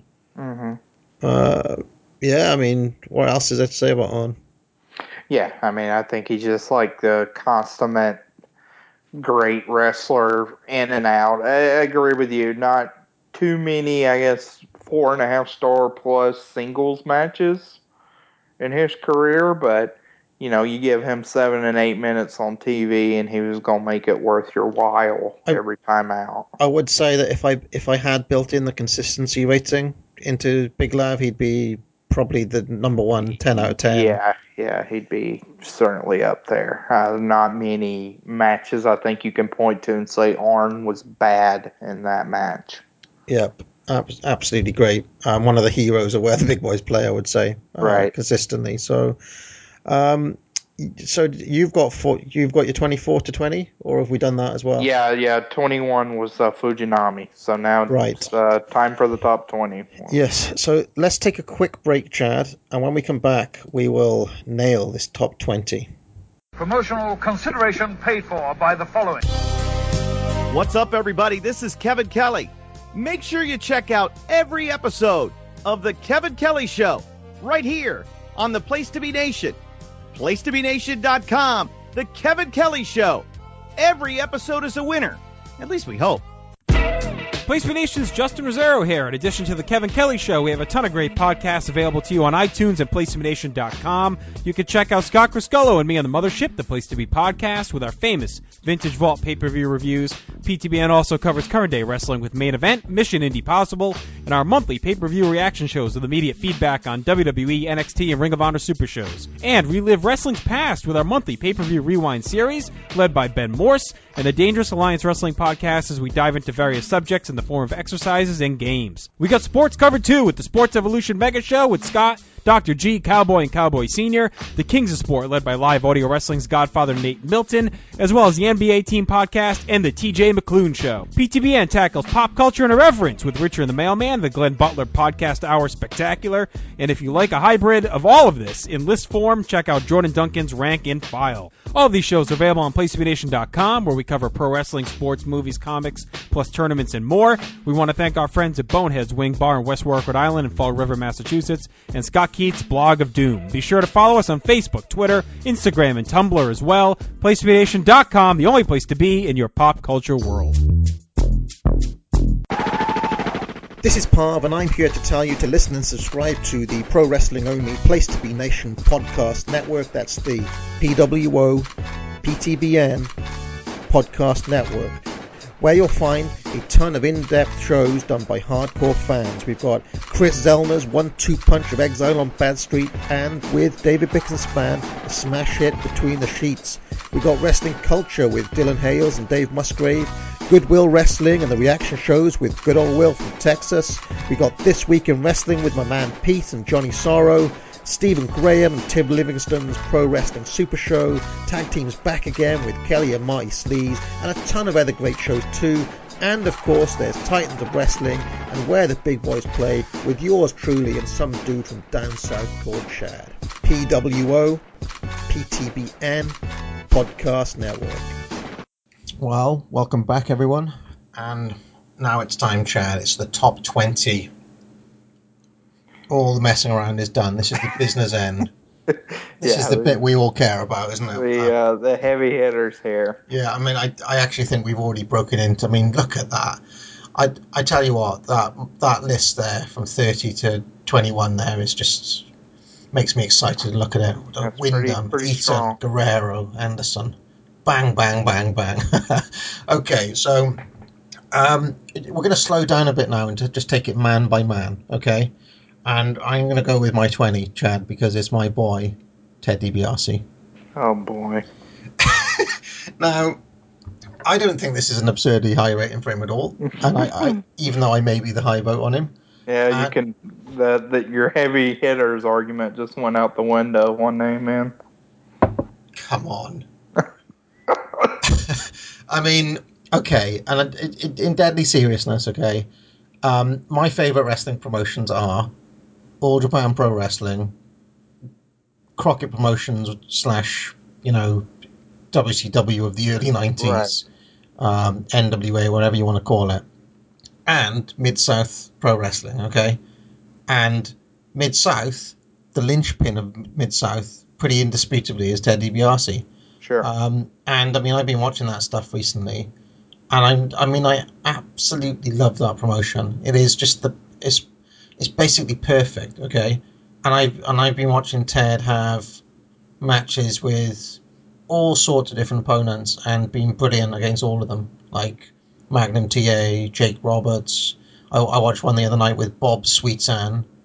You know, yeah, yeah. and he's just like I mean I talk about um uh like a like a ring general. I talk about a guy who's able to make anybody look good to get any situation over to work babyface to work heel to work tags to work brawls. You know if you want him to if you want him to you know work a more technical match he can do it for you. Just just brilliant pro wrestler. Um and unlike Barry Windham uh, I think he was able to have some of the opportunities as the top guy in a promotion like run by somebody who really knew what he was doing, Bill Watts. And then he went on to have a. I, guess the thing people know DiBiase for the most is his Million Dollar Man run. But again, he was in a promotion that kind of knew what they were doing and were able to kind of play him to his strengths in a way. But uh, I guess then I mean, it is a fair knock on him that he doesn't have more great stuff. But again, because he's such a good worker, he often gets tied with less talented guys. I mean, after Savage, who did he feud? Hercules and Andes, you know? Then he had to feud with Dusty. Then he had to feud with Virgil of all, of all people. So it's like, well, okay, if you're a ta- if you're a worker who's that talented, you're going to get given scrubs essentially to get over. I'm not calling Dusty Rhodes a scrub, but you know what I'm saying. Like you, you you're often going to have to work with less talented guys. Um, but anyway, his case is built on the Mid South stuff. He also has the Georgia run. He also has the All Japan stuff, which I think is perfectly good. Um, I've seen people say that he should have been having better matches there, but I think he's perfectly serviceable as Stan Hansen Jr. there.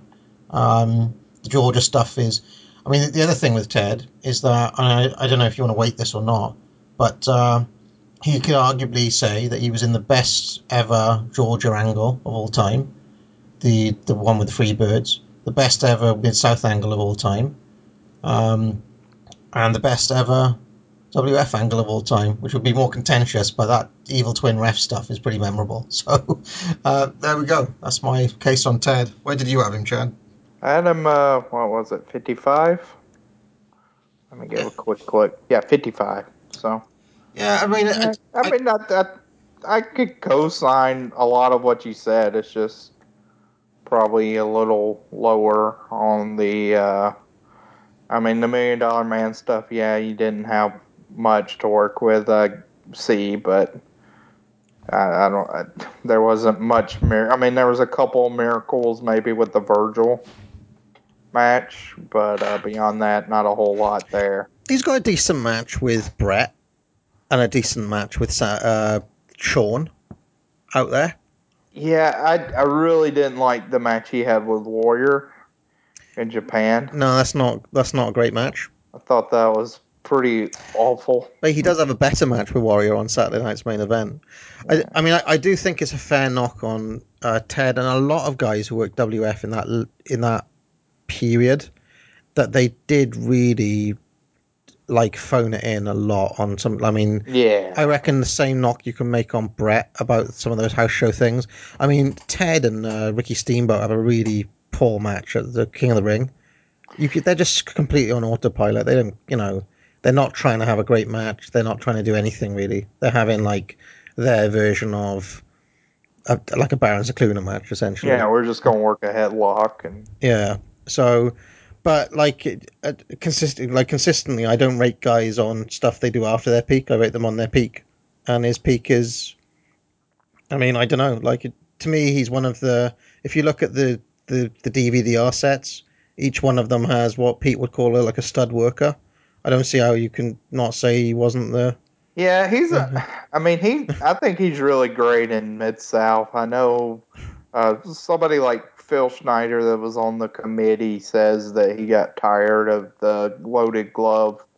Finish Stick. it, yeah. Yeah. Um. I. I mean, to me, that's.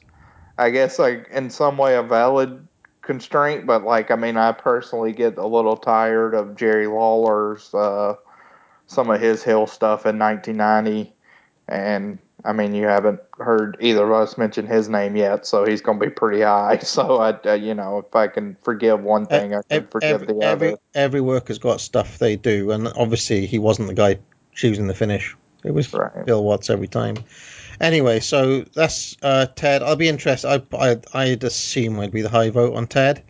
Um, yeah, maybe. but, but I mean, you mentioned Phil Schneider there. I I mean, I do think it's fair to say that he is one of the most influential guys around, and so is Dylan, and both of those aren't Ted guys, I guess.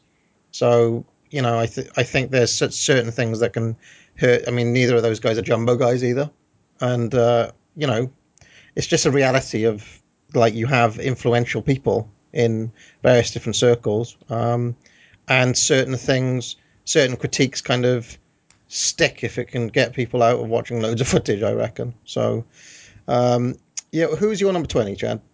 Nick Bockwinkel. So Ooh, well, I have him higher. yeah. Okay, my number 19 is someone I know that you already said that you're not going to rank, Chad. It's Jim Breaks. Yeah. No, you're not ranking him on the principle that you're not ranking any older sport guys, right? Right. He would definitely be ranked. Uh, like I said in the first show, I've probably seen about 10 matches of him. I could see him, uh, you know, I, don't think I would rank him in my top 21 of what I've seen of those elite workers. But I could see him slotting in like around where Volk Han, Chris Benoit, Vader, that grouping. So 20s, not too far off from where you are. I mean, he's another 10 out of 10 for the base. Just tremendous at what he does. Sick limb work, sick, like finger work. Um, like, he, you know, the Jim Break special where he bends the wrist back is such a sick move, you know. Um, all time great heel, all time, like, just charisma through the roof. Um, and honestly, I mean, he stands out from the world of sport footage like a mile, I would say. Like I, I have him head and shoulders above any of the other guys, um, and I maintain that he could get over anywhere. That he was that good. So, anything else to say about uh, him? The, only- the only thing he was pretty lowballed on that A rating on the he's he. I, I, I do think there's an argument to say that if you've seen one Jim Breaks match, you've kind of get you kind of get it You already. get the gist, yeah. Yeah, so like if you sat down and watched like 20 in a row, you do start to see spots repeat again and again, but it's like any worker, you know. Any any worker has stuff that they go to and Jim Breaks is no different. Um but yeah, a great. So who's your, who's your 19? Number 19, Ricky Steamboat. Ooh, I have him higher, Chad. Do you know where he is? Uh, what, number 18? He is. He's number 18. Yeah, there you go. So why don't you talk about Steamboat now? Um, eh, he's somebody that I just really like. I, I I guess we can get into this with the lost years, and yeah, I agree with that. Um, I do think his peak's a little higher than Guerrero. Uh, certainly, the Savage match, the Toronto one, I uh, think is as good as any match Eddie Guerrero ever had. Uh, I think the Flair matches are on another level, um, as we've discussed in great detail. And I mean, even in the 90s, he has just a ton of stuff coming out. I mean, really, from 91 when he's able to come back to WCW till he retires in 94. That's a three year gap. That's a pretty good capper on his career.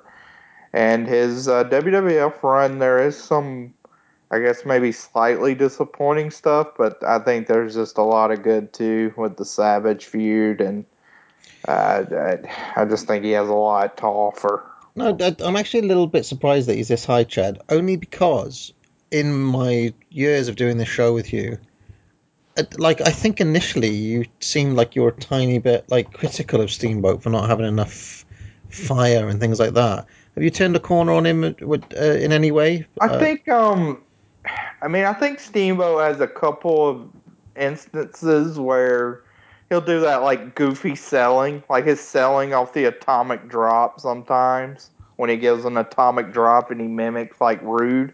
Yeah it, it's kind of goofy. Um, and then there's also, I do think I've been uh, probably too critical like his 1990, like when he took his ball and went home, kind of the personal aspect. I've been a little disappointed in how he's acted uh, throughout his career. But in ring, I've always thought he was one of the better baby faces.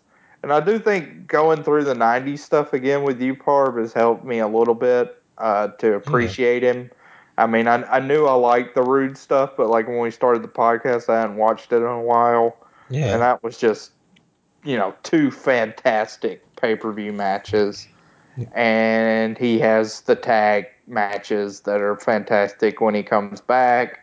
He has uh, stuff that I've watched on the 94 yearbook with Austin that I really enjoy. So he has a lot to offer. Yeah, I mean, well, I don't know what else you can say. I mean, Ricky Steamboat is just one of the best workers of all time. There's no other. It's one of those cases where the hype around the guy, I think he lives. I just think he's got the matches. You know, I mean, even if you go back, um, like he, I remember when we watched uh, the uh, late seventies Mid Atlantic stuff. Just mm-hmm. just just blew us away on the Titans. Uh, just yeah. watching yeah. like, garbage tape footage, you know, just like amazing. Like so, I reckon he was just legitimately great from seventy eight to the, when when his career ended. Um, yes, he has those gaps, but then I mean, look, there's the Savage match, there's Final Conflict, there's like a, a, there's a Flair match from '84 that's pretty good. Some some of his Japan stuff is good. You know, it, I mean, like I actually did think that that's probably his most disappointing stuff was in All Japan, um, where he's a bit kind of a, a bit more kind of likely to sit in a headlock or something. Yeah, a little mundane, I guess, in all Japan. I don't know. But he's got that chic match, eye, which I love. Oh, um, and he, well, I guess you could say he shows a bit of fire he does show it in that match um, uh, for sure. I, I, I mean I do think when I started the podcast, kind of where I was at as a fan was probably more heel oriented, mm-hmm. and lately I know kind of in the past couple years, I've the uh, art of a baby face has kind of been more attractive to me. So, and that's something obviously Steamboat excels in to a good degree. Yeah, just uh, just tremendous. Like uh, uh, in terms of a baby face, I don't know what more you could want from a guy. Um, really, who is your number eighteen, Jan? Uh, my number eighteen, is somebody you won't have on your list. It's El Hijo del Santo. Yes. Okay. Um. So Santo, uh, you know, talk about another great baby face. Just a classic figure, somebody that had a legacy you know, he has the name, he has the legacy, but he didn't kind of rest on his laurels, which I appreciate. Uh, a guy that, that does have a formula for sure, but I think it makes it up, and I think when he does have the brawls, that's actually some of the more intriguing stuff that I've seen from Santo. But he's someone like 1987. He has the great match with Casas, his feud with Negro Casas from 87 to 97, which I think they have a absolute classic five star affair uh, at the anniversary show. His heel turn stuff is incredible. Even like the brawl he was having in 2012 uh, was an amazing another four and three quarter star match. So he just has years upon years of these classic performances, and even I think in a six man match, when Santo really wants to shine, he can shine and just be a spectacular diver and uh, really kind of dazzle you as the viewer. Great. Well, I mean, I, I will say, um, I really like that Casas match. So yeah. there's that. okay. Um, shall we uh, move on? Uh, number 17.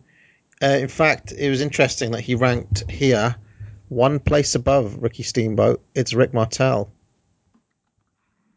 Now, where was he on your list, Chad? He was uh, 30 for me. Yeah, now Rick I would Mar- say this is a pretty monster rating. Now, Rick Martel, honest to God, in the time that I've been watching wrestling again, I guess you could say, which roughly coincides with the period that we've been doing this podcast, Chad, maybe a little bit before that, but really I came back to wrestling in 2011 in a, in a big way, I'd say. Right. Um, I think the guy who has gone up most in my estimation during that time is Rick Martel. The dude was, I mean, everything we said about Steamboat, I, I think is kind of true of Rick Martel as well. Just, I mean, phenomenal seller, great fire, um, really expressive worker. Um, and in every single setting that I've seen him, he has excelled. I mean, he's great in the AWA stuff. He's great when he crops up in Japan. He has been absolutely phenomenal in 1980, 1981 in the tag team with Tony Garea, which sounds ridiculous, but I mean, you've seen that Backlund era stuff, Chad. Right. The undercards are brutal. The tag scene is horrible. And Rick Martel comes in and he's just working his ass off in those I mean, I mean, I mean, having good matches in that era is an accomplishment. That's that's something where it certainly helps to know the context. yeah. Because if you just watch the matches in a vacuum, there's a lot of, I don't know, I'd say like two and a half to three star matches. Yeah. But uh, I mean, just today, the day we're recording the the uh, Hogan title win MSG show, we reviewed it for Place to Be Nation, and I mean that's just a bad. That's a bad card. Uh, Just terrible matches. Your boy Fuji's in a twenty minute match with the Invaders, and it's just uh, a, a headlock fiesta. So seeing Martel actually work and do stuff and sell, be a great uh, face in peril was uh, certainly refreshing.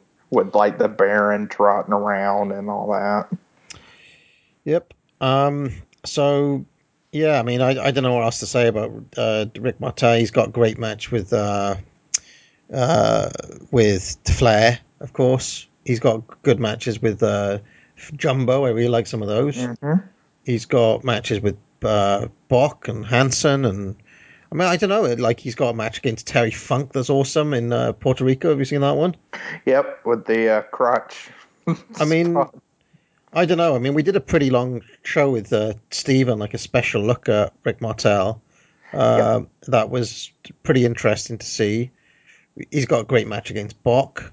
I mean, I don't know. I, uh, I, Buddy Rose. Buddy Rose is another one. Yeah, that's a re- that's another really good match. So, yeah, he's got lots of stuff in his resume. Um, I would say like not as many great matches as Ricky Steamboat, um, but he's probably got a greater variety than him across his career, and he could do more stuff because, of course, he worked. He could work as a heel, and like even though the model run, you'd say is probably like the, the low point of his career, Chad.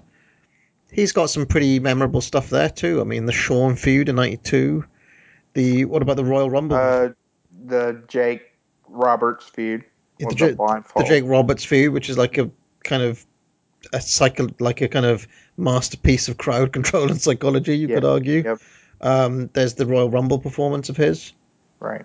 Uh, yeah, and he actually has a spirited little run in WCW after that as well. Yeah, in uh, '98. Yeah, I mean he was he was I would say good till he couldn't wrestle anymore. So that's that's. I mean in '98 he feels like a relic to some degree, but I mean he's having good matches with Booker T. To to to me, he combines like the selling and the technical excellence of Steamboat with like the fire of a Tito and the kind of the always giving it hundred percent kind of vibe of of a Tito Santana. So I don't know. I th- I think uh, Rick Martel's a really great wrestler. I'd be interested to see if I'm the high, high vote that, on him there at 17. Yeah, you may be there. Um, my 17 is Shinya Hashimoto. Now, where did you have? You had him He- way down at he- 39. He's at, he's at 39, which seems seems about right to me. Carry on. well, that's, that's kind of interesting because we're kind of our 17s is your boy Martel, who I like, but I think 17's pretty gracious for him and I have Hashimoto. I, I mean, I think Hashimoto is uh, pretty clearly of the three Musketeers the ace that could bring it consistently. Muto and Chono may have better matches overall, but uh, at you know the G one ninety one, You, didn't rank the other two at all, did you? no, I I find them way too inconsistent. And Hashimoto really shines. I love the Tenryu stuff in '93 and '94. Uh, the the Tenryu stuff in '98. Uh, he has the stuff with Ogawa, with Yamazaki, the Takada match. I mean, there's just a, a list of stuff for Hashimoto. Stuff with Vader, even in '89 up to his match with Kawada in 2004 and his zero one stuff, which the Kawada match I'm probably not as high as some people, but I still have it as a very good match. Um, so I think from you know 1989 to 2004, Hashimoto really brought it pretty much on a consistent basis. Well, I'd agree that he's got some very good performances and some very good matches. Um, in my explorations of him, I found him a little bit too a little bit two dimensional. Um, in so much as he's basically a souped up version of Wahoo, in my mind, uh, who can kick. I mean, he's he like he is basically a chop kick with some mat work type guy. He doesn't really do anything else. Would do you think that's fair? No, I think he has much more than that. I mean, he has some nuanced type brawling, uh, some submission work. When he gets in there with the shoot style guys, he doesn't feel like he's clearly outclassed, uh, which is a good testament because that would be easy, like with them on the mat, for him to feel really out of sorts. Um, even the stuff like with Hase, he doesn't feel outclassed. Yeah. All right. Okay. Well, I mean, I, I, I guess I might be a low guy on. Yeah, I think he'll be pretty low for somebody that's Like, ranking Hashimoto. Of the, of the people who rank Hashimoto, I might Right. be the, the, the, the low vote, I guess. Although I, I, I'm pretty sure I heard uh, Charles say that he'd put him up in that sort of range as well. So um, I might I might not be the yeah. Yeah, you and Charles can both be wrong together. That's fine. Um, yeah, I, I, I, well, I guess one of my little issues is that his high ticket matches, he- like his greatest hits, they seem to me to be like not many of them are breaking that 4.5 barrier that I want to see. Yeah, I, I do think that's. I mean, that's something for him, and why he may not be like my top ten is I don't think he's ever had a five star match. Um, eh, even like four and three quarters, maybe not. So that's. I mean, that's legit. Like in this type of range where it gets nitpicky, but. I mean, for somebody like Martel, I mean, I don't know what I have of his above 4.5 either. So that's kind of where I'm at. Okay, so that was your 17. Right. My 16, I'm pretty sure you'll have higher. It's Daniel Bryan. Yeah, we'll have him higher. So we can move on to your 16. Yeah, you should have uh, my 16 higher as well, and that is Jerry the King Lawler. I do have him higher. Okay, this is going to be quick, isn't it? uh, my 15 is Riki Choshu, who I, I think you mentioned. Yeah, I had him uh, pretty low, actually, down at 40. Down at, fo- so you've got Hashimoto above Choshu. Yes, by I have him above Choshu by a safe margin. Now you talk, you to, said Hashimoto was two dimensional. I see that with Choshu to a good degree. Right. Um, I, I, will I say think I will say their match together is pretty awesome. Uh, which one did was that? The the the, the Choshu uh, Hashim, Hashimoto. Yeah, Yeah. I enjoyed that one. I I I haven't got the date on me here, but I seem to remember it being pretty good. Um, they did have a match together, didn't they? It was in 98. Uh, one four ninety seven. I want to say it was 98, the one I saw. Uh, maybe the the G one ninety eight. Yeah, yeah it, it seemed to be like a pretty big arena match for my Yeah, yeah. Well, they had, they had a match at the Tokyo Dome, one four ninety seven. That was really good too. Yeah, I, I, I don't know. I thought that lived up to. That was one of the better uh, Choshu singles matches I've seen. Um, well, I mean, he is somebody who's in an awful lot of really good matches that I love, mainly in a tag setting. Um, he's probably been helped by the fact that I'm literally coming off the uh, Choshu's Army feud uh, from the New Japan stuff, in which he is the coolest motherfucker on the planet, basically. Uh, I mean, he's just so cool in that stuff. Um, I I do have some problems with his singles work, Chad, um, which sometimes is a bit too dependent on the Scorpion Deathlock and too kind of mat based for my tastes. But stick him in there with a with a Yatsu or one of his other minions, and all of a sudden he transforms into being like this million miles an hour ass kicker. So he's mainly there on the strength of 80s New Japan and 80s All Japan. Uh, but in my little explorations of him outside of that in the 90s, he also has some pretty good matches that I've that I've seen. Um, I, I I can't think of any right now, but uh, but I, I've definitely seen him in crop up here and there. Having, Yeah, I mean his stuff. I I mean I think in the dome setting he had some good matches, like the Tenryu '93 match. Yeah, that- that one. floppy, but uh, and, and it's a good match. I had it three and three quarters, and then Mm-hmm. they had a match in April, which I thought kind of tightened things up a good bit. So I I don't know. I just think he's. I mean, he's helped out by a monster intangibles rating, of course, ten. um, he's just like the close. He's like a superstar who can also work, um, which is pretty good. Uh, also, good variety rating as well for him. Um, yeah, I'm just interested to see why. Like, so what makes Hashimoto a 17 guy and Choshu a 40 guy for you? Um, I th- I think it's the singles stuff for me. I mean Hashimoto's best singles matches versus Tenryu, and maybe versus Choshu, and like the Jushin Liger match. I have higher than I mean the big feud with Choshu is versus Fujinami, and the highest I had any of those matches was four and a quarter. Uh, Choshu's match with Jumbo was really disappointing, considering what was going on. And then, I mean, there's a lot of stuff. I mean, again, with Choshu, it's like you don't want to critique him because I had him at 40. That's really high. I think he's great, but I do think he's prone to lock in a sharpshooter and just hang out. Whereas I think Hashimoto was someone that was really able to work with the shoot style workers, work with guys from other promotions, work well with juniors kind of rising up like Liger, work with monsters and Vader, where he, now all of a sudden he's kind of in an underdog role. Uh, as a little more versatile than uh, Choshu. Yeah, and I'll tell you that that match I was talking about was eight to ninety six, Chad, Ah, yes. which I had at four and three, uh, four and three quarters. So I really was pretty high on that Choshu Hashimoto match, and that's probably the best Hash match I've seen, and the best Choshu singles match I've seen. So it's interesting that we're talking about them together here.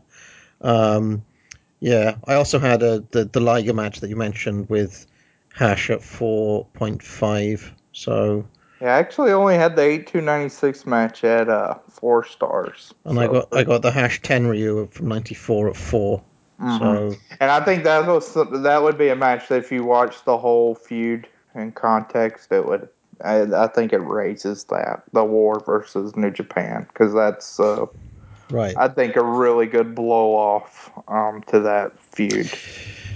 But yeah, so it's inter- It's just interesting that we've got Choshu and Hash kind of like the other way round on our like. You've Yep. got him in this range, and I've got him up, up there in 39. Yeah, I think both of them will probably do pretty well.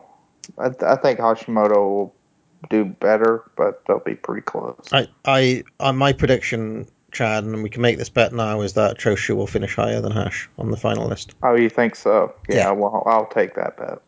All right, let's make that bet then. Um, so uh, what's the stakes though, Chad? We need stakes. Uh, I, I tell you what. I tell you what. Right, if I lose, if I win, you have to present All Japan Excite Series season two with Steven. How about that? the loser has to do a podcast with Steven. yeah. oh boy, oh, we're shooting, we're shooting. um, now, uh, how about uh, whoever loses has to review a match on the board of the uh, winner's choice? Okay, fine. we'll put fine. that. that that'll be Fine, good. fine, that'll be alright. good. There we go. So who was your fifteen? Uh, Aja Kong. Now, Oh, uh, hold, hold on. He was your sixteen was Jerry Ah. Law Jerry Lawler, okay, and your fifteen was ha- was is uh, Aja Kong. Aja Kong, okay. Why don't you talk about her? Uh, my top Joshi worker of all time, just a monster. Uh, I, I think she everything that's great about Vader, but was more of an ace and a hotter promotion. So that's why she's a little bit above Vader, and has just tremendous longevity. I mean, in 1999, she's having awesome matches with Meiko Satomura and and Gaia, and uh, at, from 92 to 94 really till she lost the the big belt. And um all japan women she was just a monster. I mean she was the ace of the promotion. She took it from bull at uh, dream rush and she carried that torch up to 94 but i think the testament to aja is beyond that in 99 and 2000 and 2001 she was still having strong matches when so many other of her counterparts were really starting to show their age and uh, deteriorate. Now, now, Chad, one thing I've noticed is that you've got all the all the butch ones at, at the top of your list. Like, what happened to like all the like the more kind of go go workers? Are they- Well, I mean, I, I mean, I have to- Toyota ranked, but she's so polarizing. Um, the other ones, I mean, even somebody like Mayumi Ozaki yeah, and uh, Dylan did a long post on Hotta today. Uh, and those those two are more, I would say, on the vicious side as well. I, I mean, I think your uh, typical face is more of an '80s thing, like the Crush Girls, Chigusa, Nagayo, and uh, Jaguar Yokota. yeah. Uh, yeah, I, I think for a list like this in the '90s, that there's not a lot to kind of hang your hat on for that type of Joshi worker. Right. Okay. Just just interested. Uh, like, so of the who are the other Joshi workers that just remind us who who else you ranked and in what order? Um, so I have uh let me let me go through. I mean, I'll say like Kyoko Inoue was one of the last cuts. And she's more in that kind of go go go energetic face style. Um, but of the Joshi workers I will rank uh, Mayumi Ozaki, uh, let's see, Mariko Yoshida, Manami Toyota, uh, I think Dynamite Kansai or Akira Hokuto, Dynamite Kansai, uh, and then uh, Bull Nakano. Right. Okay. So I think that was what six, six or seven. right. Interesting. Yeah, and I think Kong will make the top 100. I hope so. Or, or, I, I can't foresee or not, but I think it. I think that would be a shame if I. I think anybody's going to vote Joshi's going to vote for her, right? Yeah, I, I think that would be a pretty big oversight if she would. I mean, she was 18th last time. Well, just knowing how the points work, like your vote there at 15, and like let's just say if like two other people vote her there, I reckon she'll probably make it because Right. it's a hell of a lot of points when you get up to this point. It's like 80 odd points for reaching like 15. So, um, anyway, um, my 14, Chad, is William Regal. Ooh. Now, where do you have him? Oh, I don't know. Let me let me do a search here. I had him at 46. Now, Regal's a guy I've always loved, Chad, but I also did a recent kind of like, I guess, just a bit of a primer, like a revisit to different points in his career. Wasn't an extensive deep dive, but it was like a. I did basically just do nothing but watch William Regal matches for about a week. So, um, yeah, I went. Yeah, um, I think. I mean, he uh, was on TV. He's been on TV for a long time, so he's benefits from that kind of longevity. He has some really good performances. Um, like his lowest rating is the, is the G, is the is the great matches, of which he only gets one. Um, like one point in the great matches stakes. I think that's Mhm. fair. But he's honestly he's got like 9, 9, 10, 8, 10 is the rest of his stats. I just think he's a phenomenal pro wrestler who is one of the all time great kind of facial people. Like he's just his facial expressions alone. Like I mean, I've given him a nine on the intangibles just because, honestly, like unless you actually get Rowan Atkinson, I don't know who's better in the world. It, like literally in the world at doing facial, like Jim Carrey, say maybe. Um, but I like I honestly think Regal's like on that level when it comes to that sort of stuff.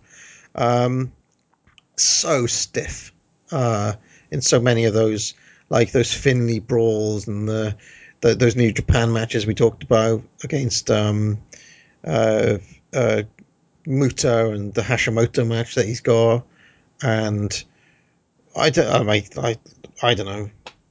Why is William Regal only at forty odd for you? Come on, you got to stop presenting it that way. That's still great. No, I, I know, but I, I actually reckon that I won't be the high vote on Regal at 14. Eh, maybe, yeah. And I think you're pushing it.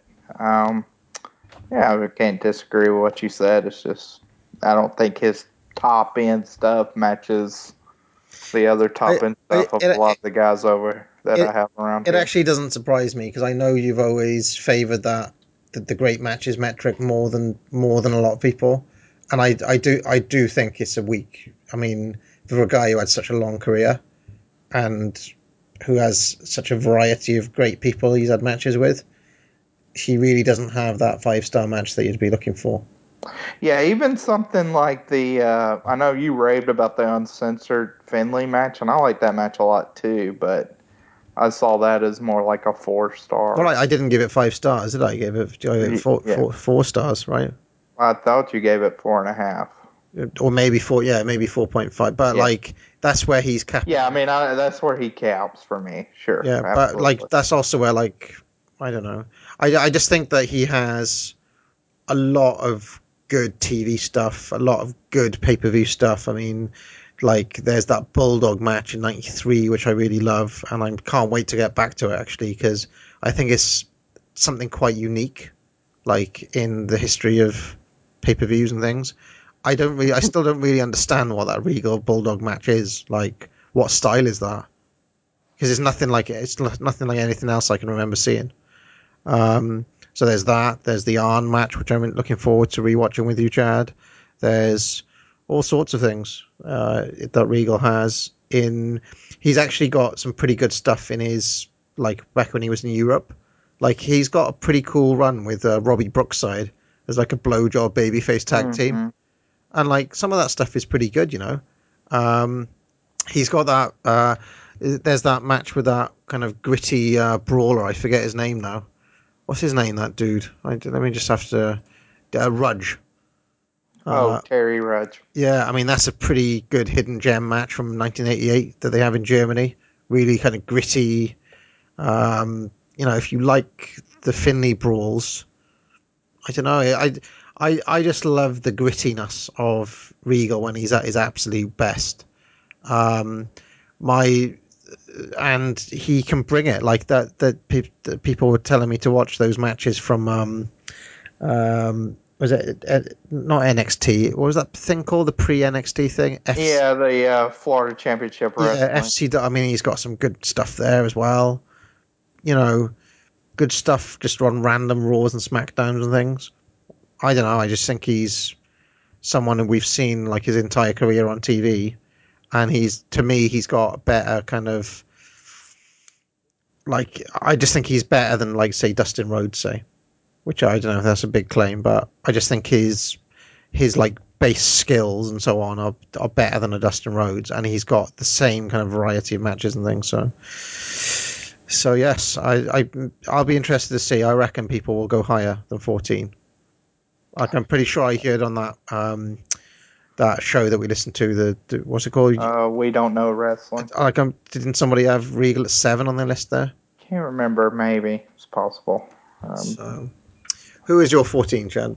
El Satanico. Why don't you talk to me about him? Just, uh, right. I, I think a tremendous worker. I think if Mocho Cota transcends, this guy should transcend too. It's 1984 is an incredible year. You got the Gran Cochisse, the Koshinaka match, uh, the Atlantis match. 1989 has the match with Sangre Chicana, which is fabulous. 2000 with Dandy. Dandy may be the best worker in the world. Uh, Satanico is number two. And that's with somebody like Jumbo Tsuruta also having a complete all time year. Uh, and then, you know, 93 has the stuff with uh, Pirata Morgan, another four and three quarter star match, as well as the uh, Lizmark match, which I've just recently watched, and it's also great. I, uh, Elliot made a, I think, a tremendous post on PWO um, that I would recommend everyone reading. But uh, Satanico was someone that I hadn't watched a lot of till I watched the '80s lucha stuff, and he really resonated me as like the ultimate kind of Rudo. Yeah, I mean, I- will say that I kind of do, I do like him, Chad, from the stuff I've seen. Um, and he's one of the lucha guys that stood out a bit, but I just didn't have the inclination really to do any more of a deep dive on the on the lucha guys. Um, and uh, I do see it as a personal failing because, like, you know, he's got some good stuff out there that I that I've watched and reviewed. So, yes. Um, any. Uh, so your fourteen was Satanico. It's now time for my thirteen, which was Fujinami, who you had at twenty. Okay. You had at twenty-one, Fujinami. right? Yes. Yes. Yeah, I mean Fujinami. I I mean I just watched a lot of the '80s New Japan stuff, and really, I mean, if we said that, you know, I said if Ten, Ted was the linchpin of Mid South, which was one of the great promotions, well, Fujinami was the linchpin of New Japan in the 1980s, and he has really good performances and matches against a huge variety of different opponents. Like just in the space of like 1980, 1981 he just moves through so many different guys and is good with every single one of them, working different styles of opponents. Um, he can work as a junior. He can work as a. He can kind of step up and work a more kind of heavyweight main event style. He's a tremendous fiery babyface. Um, he's just a complete, like an all-round complete worker, uh, Fujinami, who can do everything. I, and this is reflected in the fact I've got him 13. And I would actually say that if somebody had him number four, say, he wouldn't look out of place to me. Yeah, I can I can see that. Um, I, I I mean he might get number one vote. Yeah, I, I wouldn't. I wouldn't.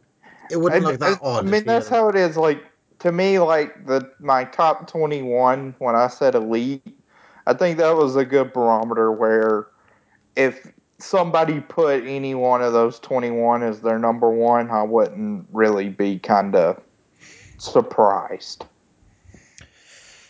Um, I, I'd, I'd see all 21 as having a possibility of being a number one candidate. Uh, Fu- Fujinami, I, I, I do think kind of the one thing for me why I had him at 21 as I guess the last of the elite is maybe that lack of the f- ultimate five star match. Um, Well, as the, as, boy- the as a singles, as a Yeah. singles. Yeah.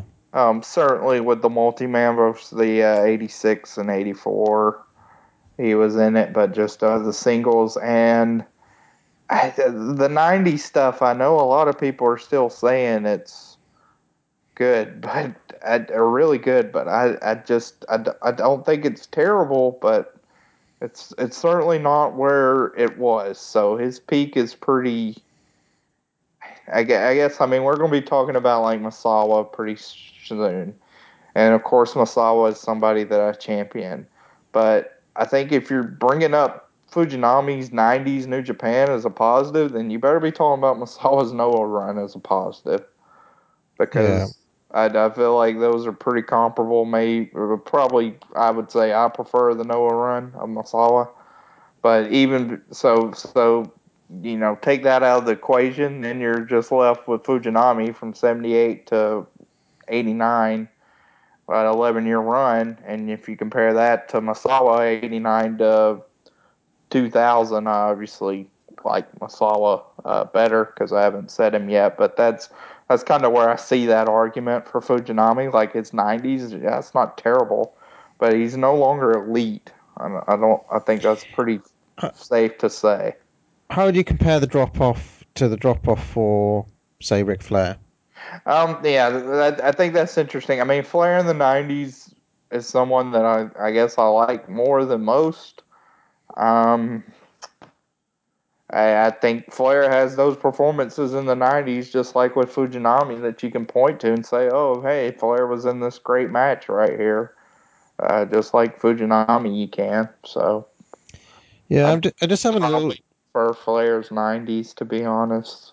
I'm just having a little look down uh, uh, my kind of list of New Japan reviews here to pick out what the high rating would be.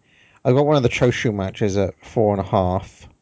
Um, where did you cap out on the on the Fujinami? Four st- uh, and a quarter. Uh, I think I like the four twenty one eighty three match the best.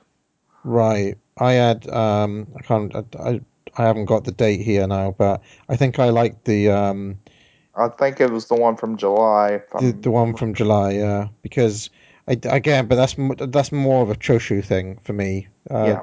That series is kind of dis- disappointing versus the hype around it, and I just really love that feud when it becomes more of a stable versus stable thing rather than just the singles, um, the singles matches. Um, but I'm just having a look now to see like what his next best um, match would be from the ratings that I gave and um, I want to say like he had a good match with uh, um, Tiger Mask, was it? I want to hmm. say he's one of the better Tiger Mask opponents. I mean, I liked his match a lot with Dynamite Kid from 1980, um, but oh yeah, that's who it is. It is my favorite, Chad. Red Pants Kobayashi. Oh yeah, you and your love for Koba. I mean that, that. Honestly, they have a they have a great match. Fujinami and uh, what did I give it? The four and three quarters or something. Oh, it was a really good match. So yeah, there we go. One six. Uh, no, no, that's the Tiger Mask. It's not Fujinami. Nope. No, it was the Tiger Mask match that I gave four and three quarters to. So yeah, four and a half is where it kind of caps out. Apart from that gauntlet match, so I guess, um, you know, but he's part of lots of good tags and things as well, and he can just do so many different things. So. Yeah, I mean he's a, he's elite, so you're not so, going to hear much of an argument. So who who was your thirteen? Toshiaki Kawada. Wow. Well, I have him higher, Chad. Yes. And he's my number twelve. There you go. How do we keep doing that? so, uh, why don't you talk to me about Kawada? I mean, I, I feel like we've kind of been the main nitpickers for Kawada, and I, I think a project with that, it's like once you get down to this, it gets very nitpicky. But I'll, I'll focus on the positive. I think when Kawada has his performances, some of them. I mean, I know you said that about Kobashi, like on his best night, he may be the best pro wrestler that's ever lived, but I don't know if Kobashi's ever had as good a night as Kawada in like the 12 3 93 tag match where he's selling the leg. And Kawada in the Champions Carnival match versus Doc is just amazing. Kawada in the Classics versus Misawa, the 6394, and the Tag 6995 is amazing. Uh, him versus Hansen's a war. Uh, even his 2004 stuff, like versus Hashimoto and Shibata, um, very entertaining. Um, so he, he was somebody that kept kept it going uh, versus Muta in 2001 still r- really good matches. Um, I mean, the, the, the negatives you've heard from us. I mean, I think he's uh, you uh, it, him versus Hase. I don't think he gives a very good performance. I think there's some disappointing performances uh, that can be littered around Kawada. The Albright match I don't hate as much as you, but I've never quite gotten the appeal of it being, I guess, as elevated as it is. Um, Yeah. so so I guess I guess that's why he's here, and there's a couple more up above. But just uh, I mean, he's a, a tremendous pro wrestler. He he is uh, here on my list as one of the kind of not even a quirk of Big Lab, a deliberate design of mine. He's basically lowballed in the A rating, Chad. And I don't know if you want to have this conversation now or in, or in a minute, but um, I just think that um, like he's like honestly, his ratings here are ten for the base, ten for great matches, nine for longevity, and ten for variety. Like he couldn't be much higher in most of the ratings, but he worked literally what two places in all his career, and in that in that place basically played the same role for the whole time. As in, like I don't know, he was part of a tag team, Footloose, and then he was part of another tag team, and he was a perennial kind of challenger for the Triple Crown and won it.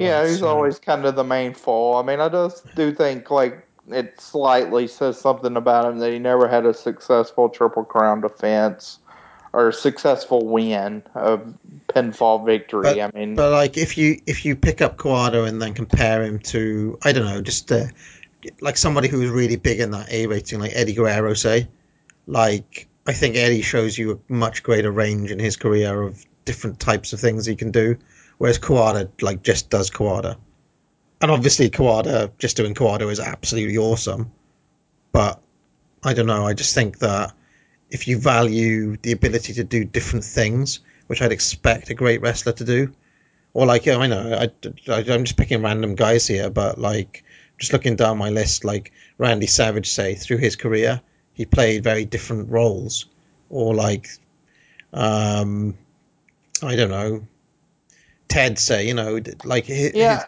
his most famous his most famous moments in his career were probably ones where he was a babyface, and he's a, known for being an all-time great heel, and Kawada's basically just known for that one thing. So I guess um though I mean the only thing caveat I'd have with that is going from junior to heavyweight. I don't see a lot of that for Japanese heavyweight wrestling. Yeah, but You like know how, what I mean? how, um, I, how, how much would- how much and Akiyama. how much how much would you say he was like really a junior when he was in Footloose?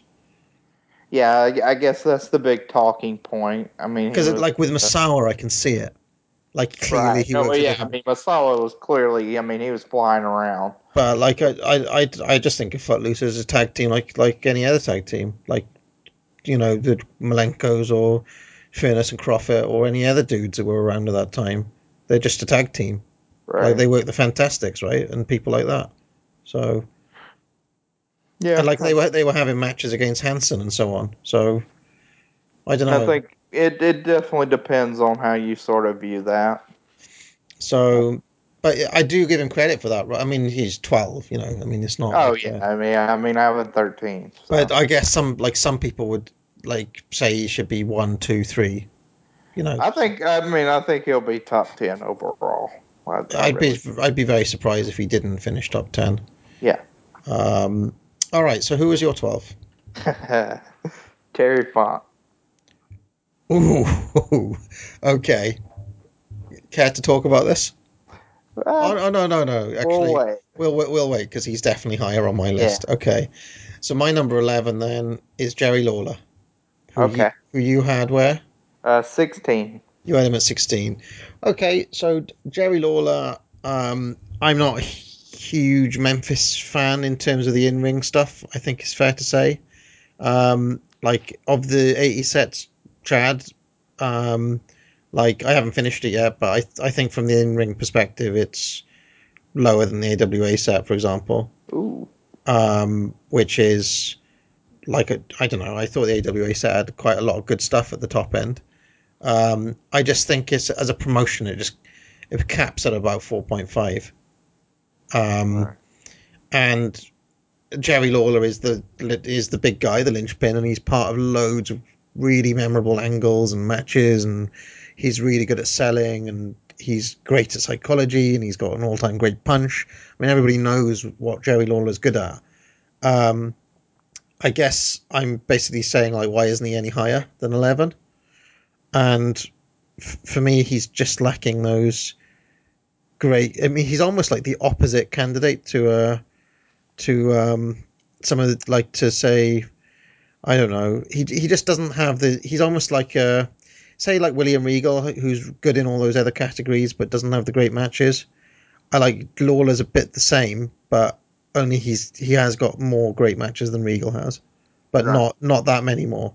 So yeah, I don't know. Like, what? Any thoughts on Lawler, Chad?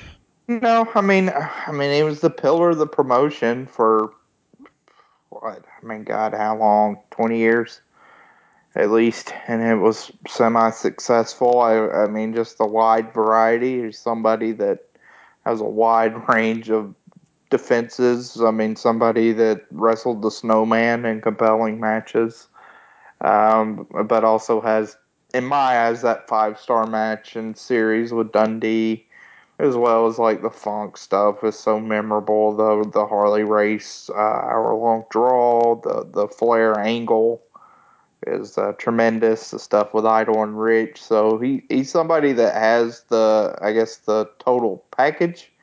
I do think I'm someone that does subscribe to the theory that I like him uh, a decent amount more as a face than a heel.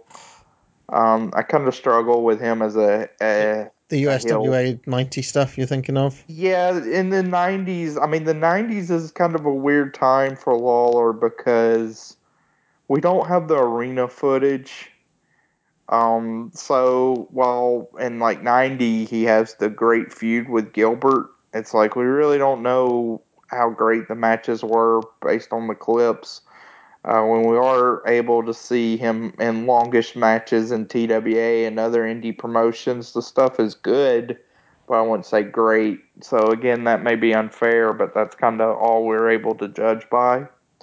Um, and even like with the series with the Moondogs, so it's it's kind of tough for him. But yeah, I mean, I I, I think Lawler's somebody that certainly maximized his potential. I mean, somebody that probably doesn't have very good athletic ability at all, and just shot it to the max and really endeared himself to the people of Memphis. Yep. All right. Well, uh, who was your eleven? My 11 is Rey Mysterio Jr. And I had him all the way up at 28. which for me is a monster rating for Rey. But why didn't you talk about Rey?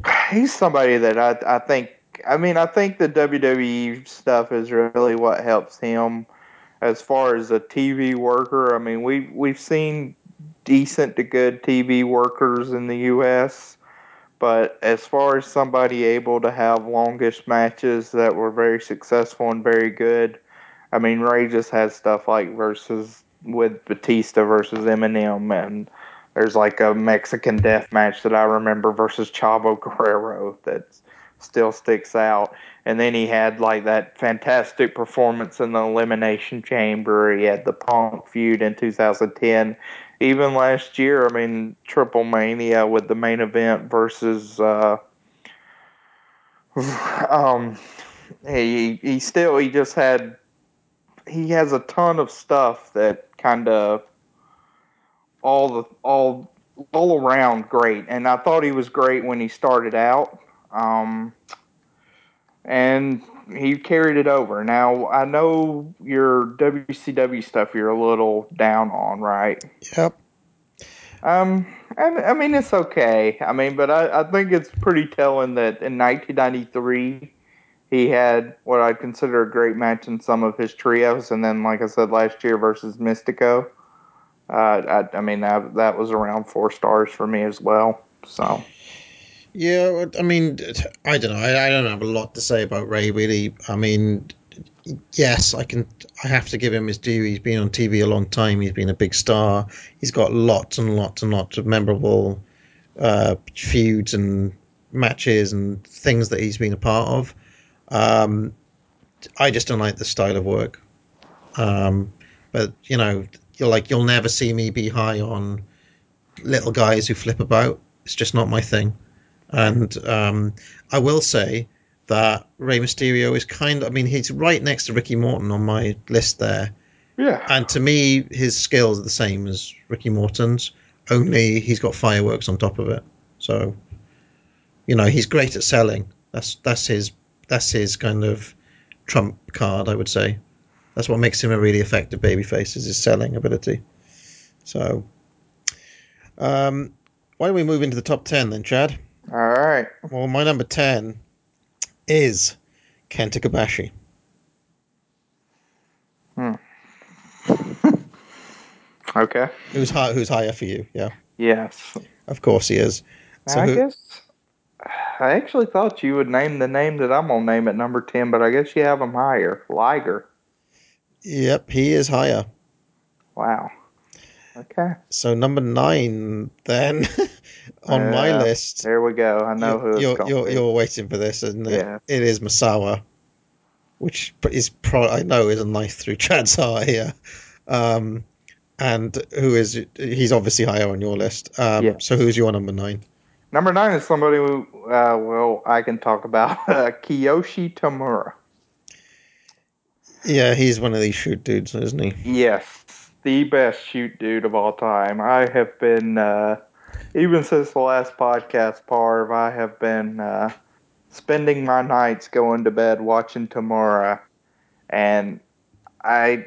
I was tempted to actually rework my list because I, I just find this guy absolutely engrossing. I mean, from another person that probably has around 100 matches, maybe 125, but from literally his first match versus Suzuki uh, up till his last match in U Style, just incredible stuff with the shoot style. I think he has the athleticism that's on a complete other level um, from most of the other shoot style workers, but also could be dramatic with the kicks, like his feud in UWFI, UWFI versus Anjo.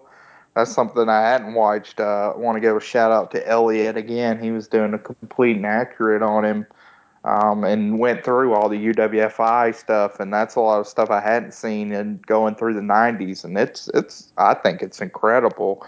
And then you get to his ring stuff, and I would say from '96 to '99, it's either him or Kobashi as the two best wrestlers on the planet, and I think that's some of the best wrestling years in ring of all time.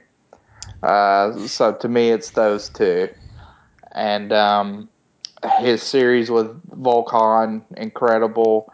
His series with Kosaka, incredible. Series with Yamamata, uh, Yamamoto, incredible as well. So I, I I find him to be the total package for a shoot style worker. Was able to draw, is charismatic, has amazing strikes, can also sell, can lock on a submission from any point, has just out of this world athleticism that makes your jaw drop, and how he's able to quickly transition through the moves. Uh, an outstanding worker. Okay. um, yeah, so if you're curious about the shoot stuff, uh, check that out. Uh, now, I, I will say that I, I actually watched a couple of matches of his, and he does have good explosiveness, Chad. I think that's one thing I would give him. now, I am absolutely staggered here that I have got Liger above you. Yeah, well, that is I thought ten was pretty high, but I've got him at nine, uh, at, at eight here. Um, I, I'm surprised that he's as low as ten on your list, Chad. I thought he'd be way higher on your list. Oh, I mean, I I don't know. I mean, of course, I love Liger, but man, I mean, when I look at my top ten, I couldn't, in good conscience, uh, put him above any of the no, others. no, no. This is a, th- a thing that I need to think about with with the big lab because now we've got down to the kind of like, can I really say that I think uh, Liger's a better wrestler than Misawa Okabashi? yeah. Um, but it it comes down to Liger could do more. He showed that he could work heel. He showed that he could work in very different places and get over with different audiences. So yeah, um, Liger uh, is above those guys because of that rating. Essentially, that's the difference maker. Um, and I mean, I, I don't know. Maybe we can talk about that uh, a little bit later on. But for me, the, the knock against the All Japan guys is that they are, I guess, like the only thing they've got is that. Um, and I guess your argument would be, Chad, that that stuff is just good enough to make them the best of Yeah, all time. I mean, I, th- I think that's a clear argument. I mean, yeah, no, they don't have variety, but All Japan 1990s, I think, is the best promotion of all time.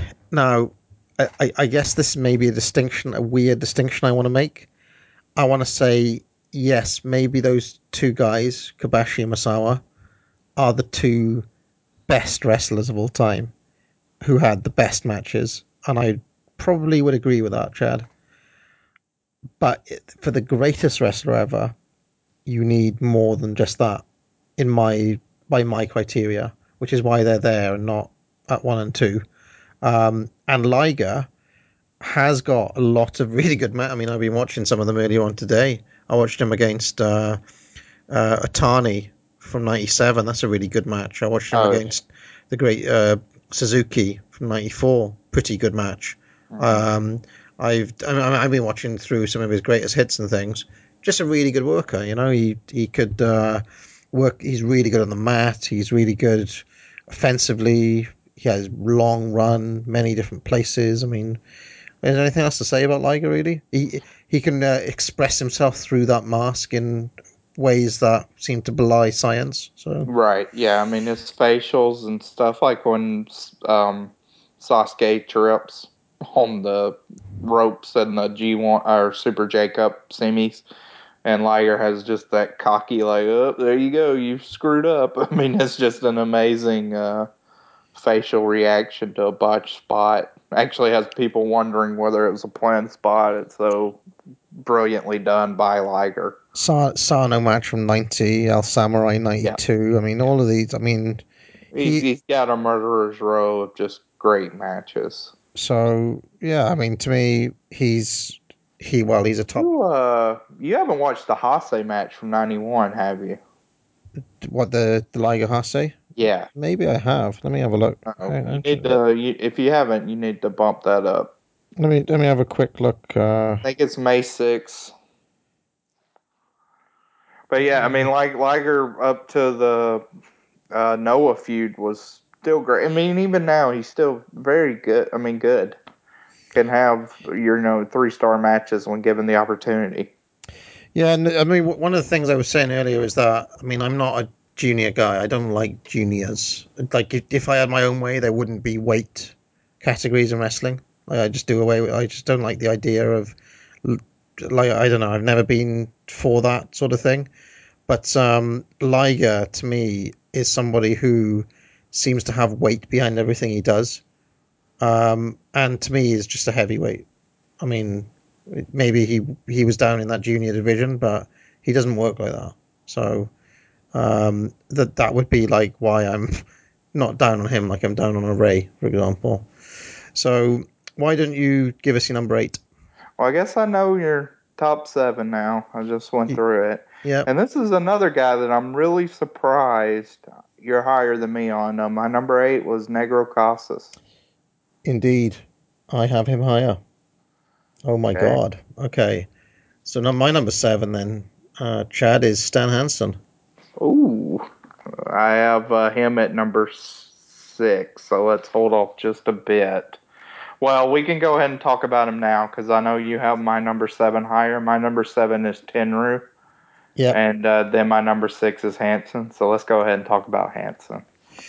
Yep. Let's get him out of the way. I mean, I think he's a real good chance to be number one overall in this thing. I think a lot of people will have him as, you know, in their top 10. I think he's a strong PWO favorite to finish at number one. Just a great worker. I mean, he's like the ultimate um, bull, I guess, uh, worker, isn't he? Just a force of nature.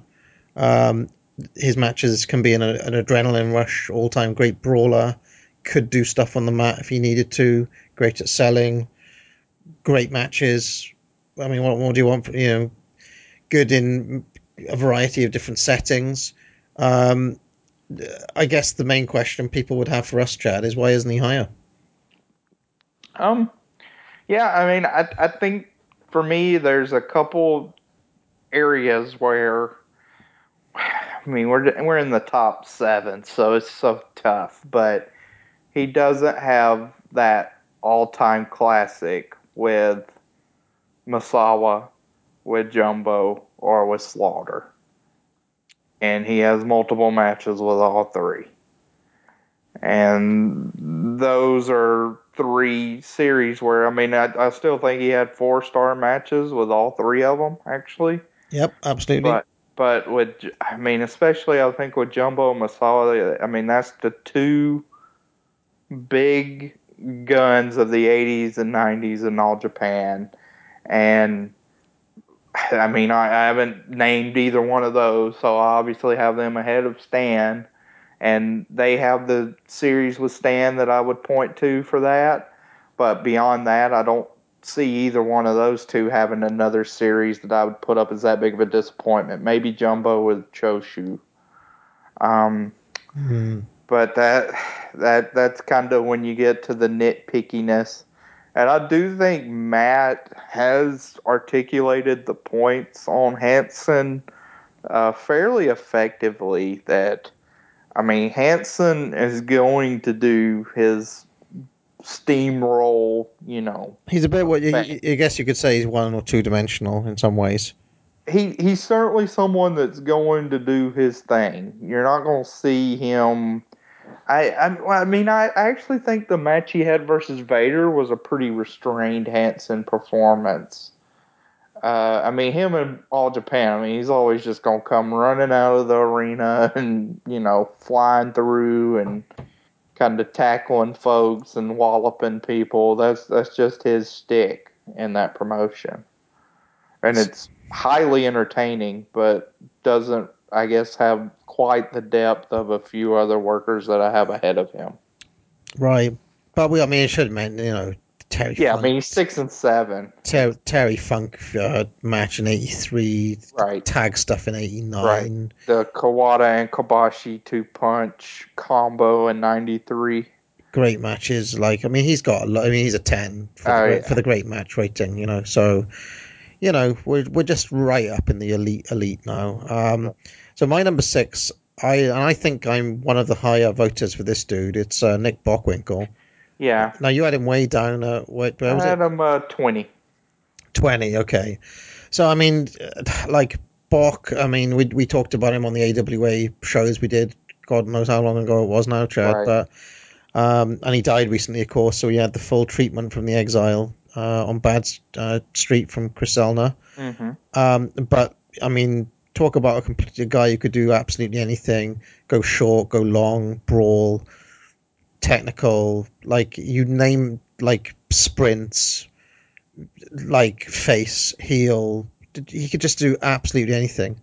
Um, I actually think that Nick Bockwinkel may be the most complete wrestler there's ever been. Um, in terms of just versatility, just being able to do anything, all time great psychology, uh, crowd control, brilliant heel.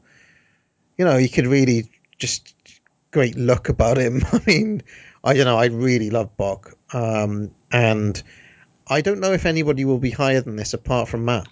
Oh yeah, I was gonna say there. I mean, Matt, yeah. he's probably going to be Matt, Um, Matt's one or two, I'd imagine, or one. Yeah, uh, yeah, I don't know. It's possible.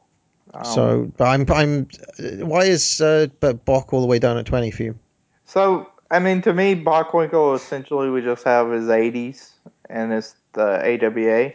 Yeah. He's fantastic in that, but I And he- like I like other errors better, and I think other people excel better. Um, just in their they're in, so that's why he's at 20 and not at top 10 for me. Okay. It's it's really as simple as that. I mean, it's it's during that '80s stuff. I thought he was fantastic, but like his stuff in Japan is pretty. eh, It's okay. It's not great. I did like the Funk match a good bit. Ro- Robinson. Yeah, and then the Robinson match, but then he also had a couple disappointing. Him in Memphis was I don't know. I I like the uh, Lawler matches. I, I kind of thought it was an odd fit, though. It didn't go as quite as well as I. well, he's not he's not as awesome as Flair is when he comes into right. Memphis, Yeah, yeah. so, I mean, that's why top twenty still very strong. So- very. I mean, he is a smart worker, for sure. If you use that term, smart. You know, a smart, conscientious, scholarly worker. It's Bockwinkel. So who- was your six Tenryu? Uh, seven was Tenryu, six was Hansen. Six was Hans. Okay. Well, my five is Tenryu. So why don't we talk Okay. about him? Okay. Um, I mean, he, he's he's another guy that I I would be really surprised if he doesn't finish in the top ten of this thing overall. Uh, and now I do I do I think when me and you Parv went through the All Japan set, I think you were kind of one of the first ones that really kind of brought on the notion that Tenryu kind of didn't come on late till late. Yeah. No, I, I I still stand by that. I don't. I just don't think he's a very compelling white meat babyface. I, I mean, I, I do like him better in like 86 or, you know, 85, 86 than you do. Yeah. But I, I definitely think you see it come up a notch when it really, when he drifts away and he starts teaming with Hara and feuding with Jumbo in 87. It's the revolution. Right. The Revolution kind of brings him out um, into a complete other animal. And then into the 90s. Like like like honestly, I, I reckon that one of the reasons for that is because a lot of guys would be going to that stuff, loving Tenryu already from his '90s persona, and then kind of being softer. Like it's just kind of a slightly different thing. Whereas I was going in thinking, well, this dude isn't that isn't that charismatic or interesting, and then he suddenly comes alive as this tremendous kind of badass anti-authority, anti-hero slash heel tweener figure. So, Right. yeah, Yeah, in his 90s, I mean, that War versus New Japan feud is so awesome, and he is so awesome in it. Um, and he just seems to pop up in these opportune times and make the most of it. When All Japan had the split, and he comes back and has the match with Muta and Kawada in 2000 and 2001, he you know he's great there. 2005, he goes to Noah, and all of a sudden, I mean, he's amazing there, and a couple of tags that are just tremendous. So he he he's somebody that certainly would have that longevity case, and even though he went to a lot of places that, mm, quite frankly, kind of failed, SWS, War, he was toddling around in Hustle, but um, he he made the most of it with what he had, and I think that really helps his cause a lot. yeah. So, who was your five? My number five is Daniel Bryan.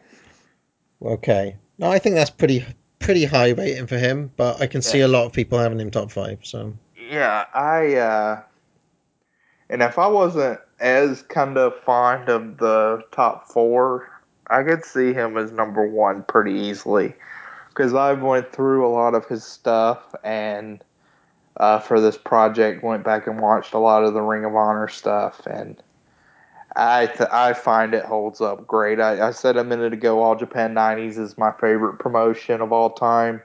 Probably uh Crockett 80s, Jim Crockett Promotions, late 80s is number two.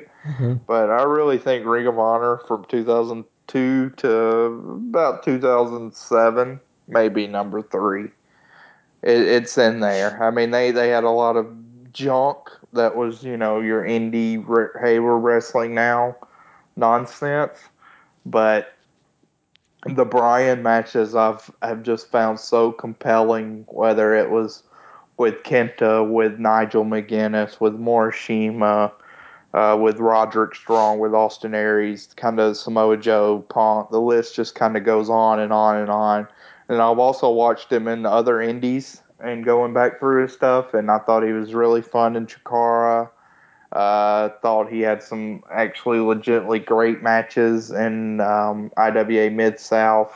Uh, the second match with Chris Hero um, versus AJ in, IWA Mid South. So I, I just think he's one of the greatest wrestlers that ever lived. And then he has the WWE run, which is kind of like the uh, the cherry on top, and still is a part of one of my best wrestling moments live ever at WrestleMania 30 the tremendous match with Triple H of all people, uh, the match with John Cena, and the match with uh, Punk at Over the Limit. So he, he he built to his case. He built for his case in WWE as well.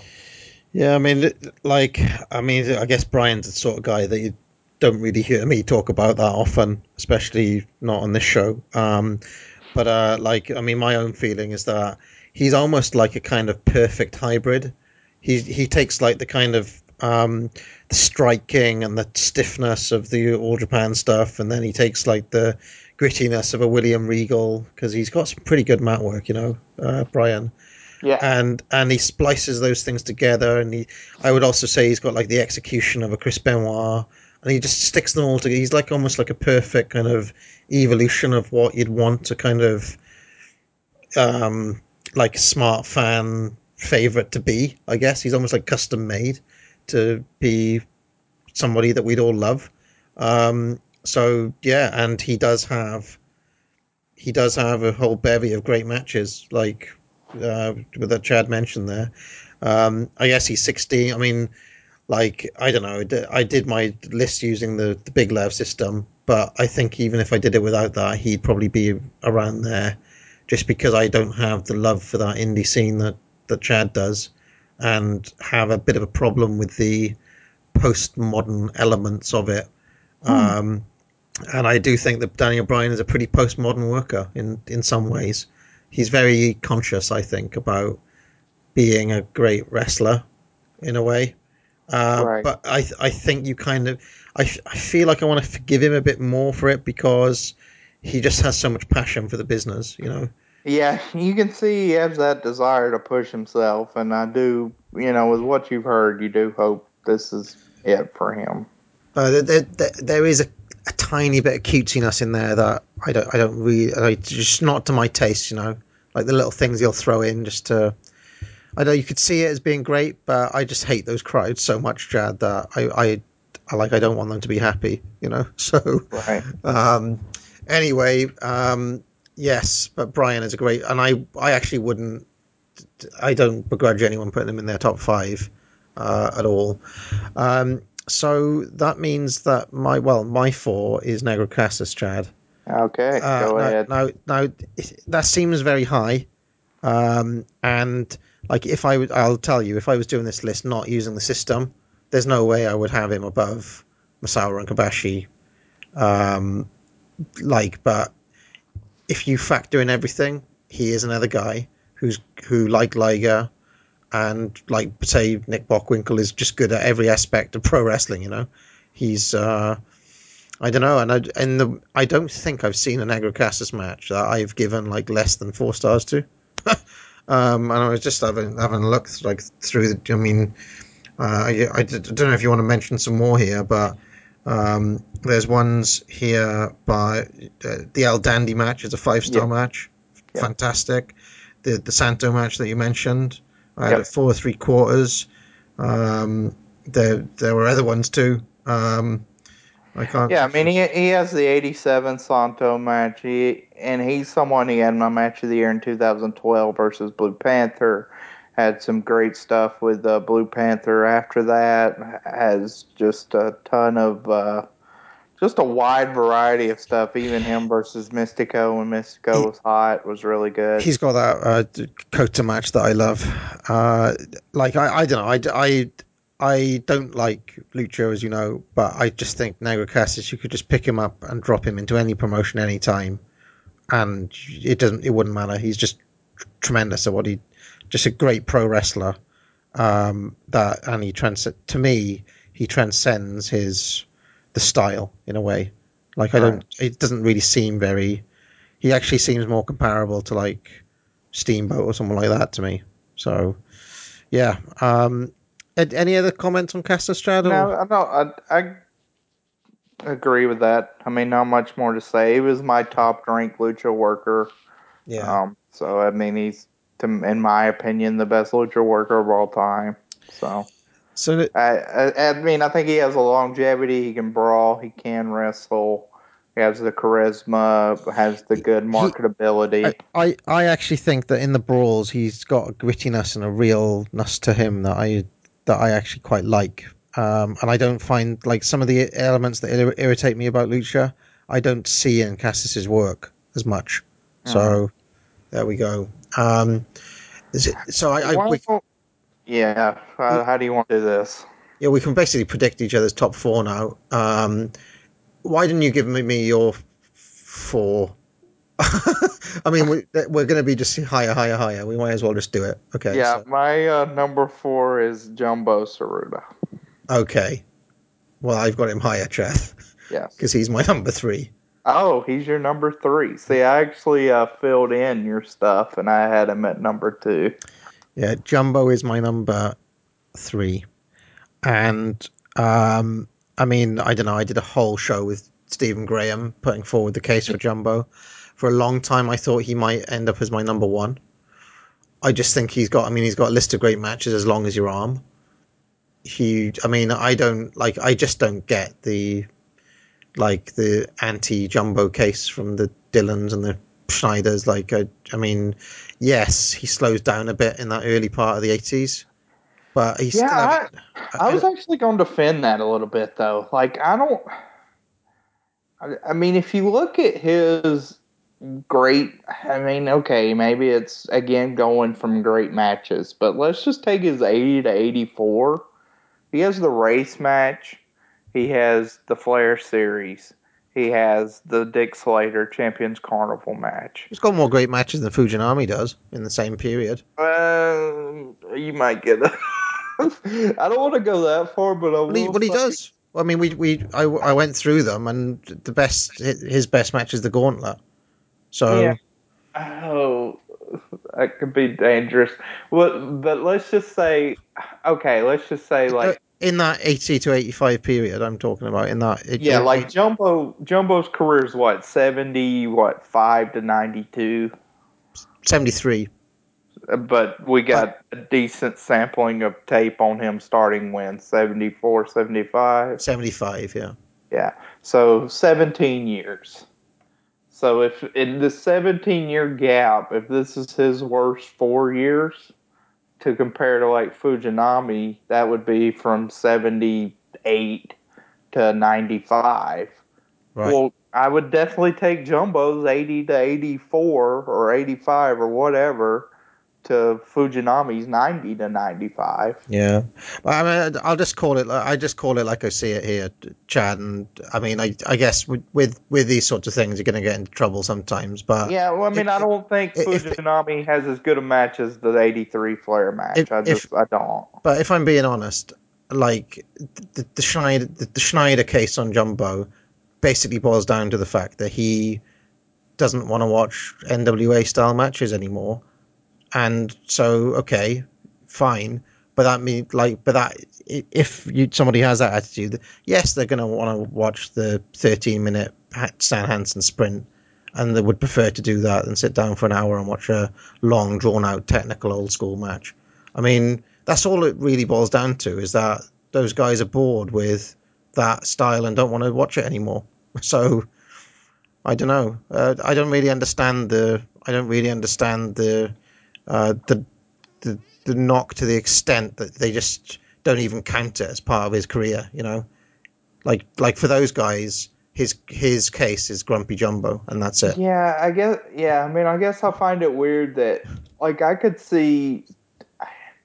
I, yeah, I mean, I guess I find it weird with somebody like Jumbo because even like Daniel Bryan, like I can definitely see how that wouldn't be to the palate of a certain type of wrestling fan, kind of yourself included. Because he, I mean, he's not going to be working many sub 12 minute matches, and neither is Jumbo, but I mean, he has so many depths to me throughout his career as tag, as the ace, as the grumpy mm-hmm. person, as working in NWA style matches, working a straight, you know, strong essentially creating the King's Road style with Tenryu. Um, I mean, I, I think he's got. I think he's a contender to be best '70s worker. I mean, yes, the amount of guys on tape is fewer, but once you're beyond Jim Breaks and Billy Robinson, I, I think Jumbo's knocking on the door.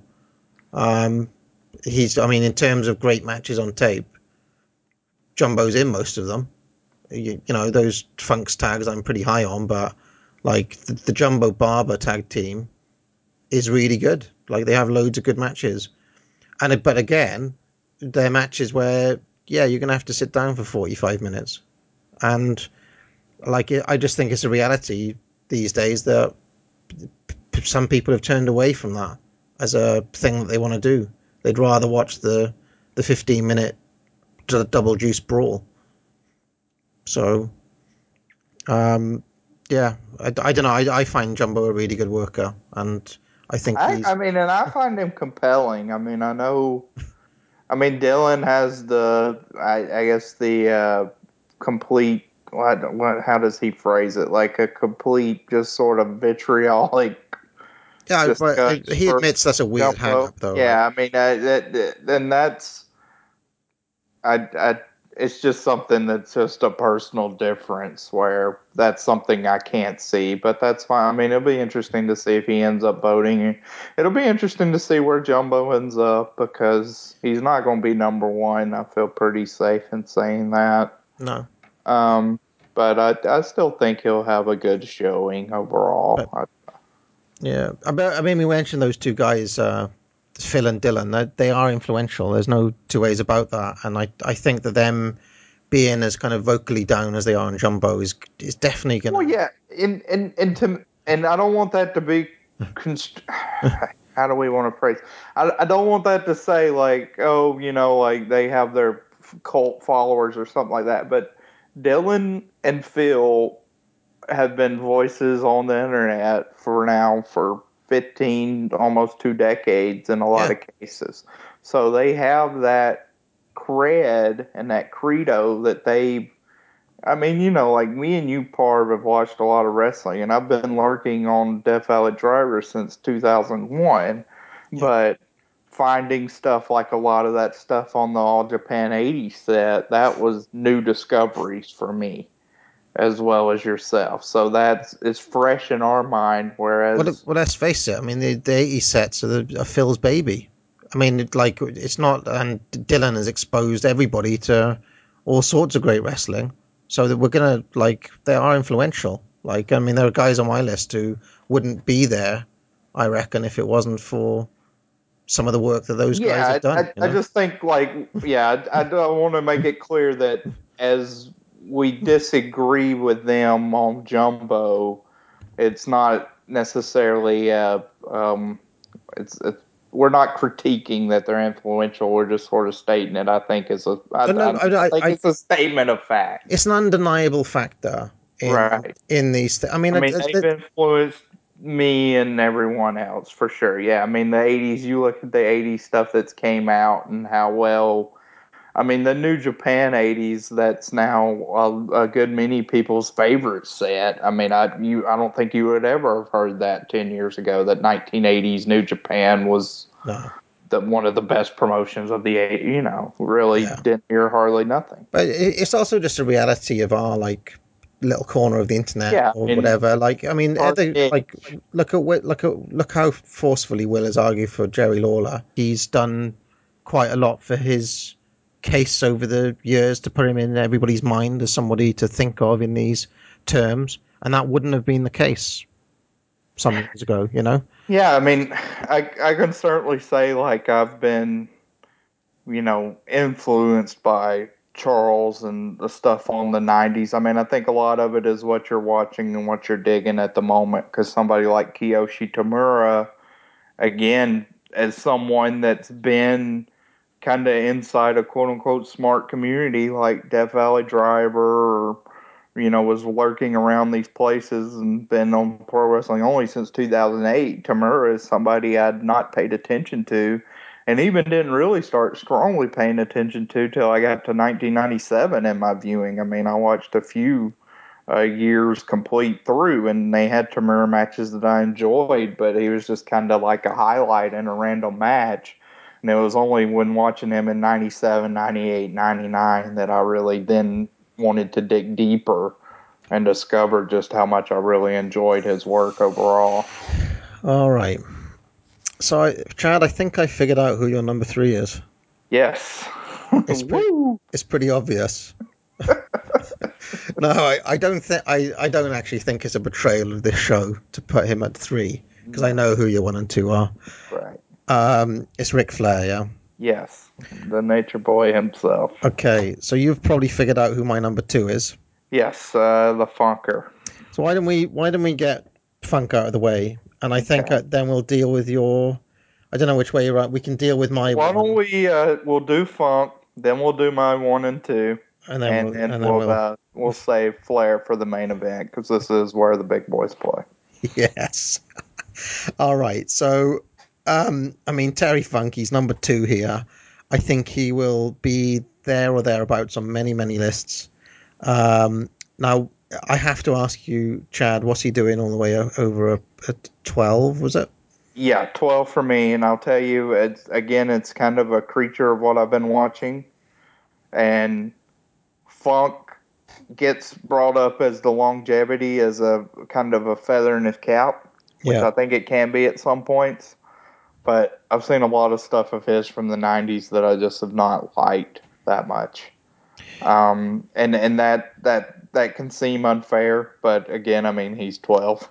he's the 12th. best. I mean, it's not like I didn't think he's terrible or anything. It's just to me, if that if if, if the good is being put up as a, a great positive for him in the longevity department, there's a lot of ECW stuff that I haven't been crazy about. There's some really great matches. I mean, he has a great match with Sabu, uh, February 1994 that I enjoy. The the Onita I- match we I- talked about earlier. I, I like the Sabu one as well.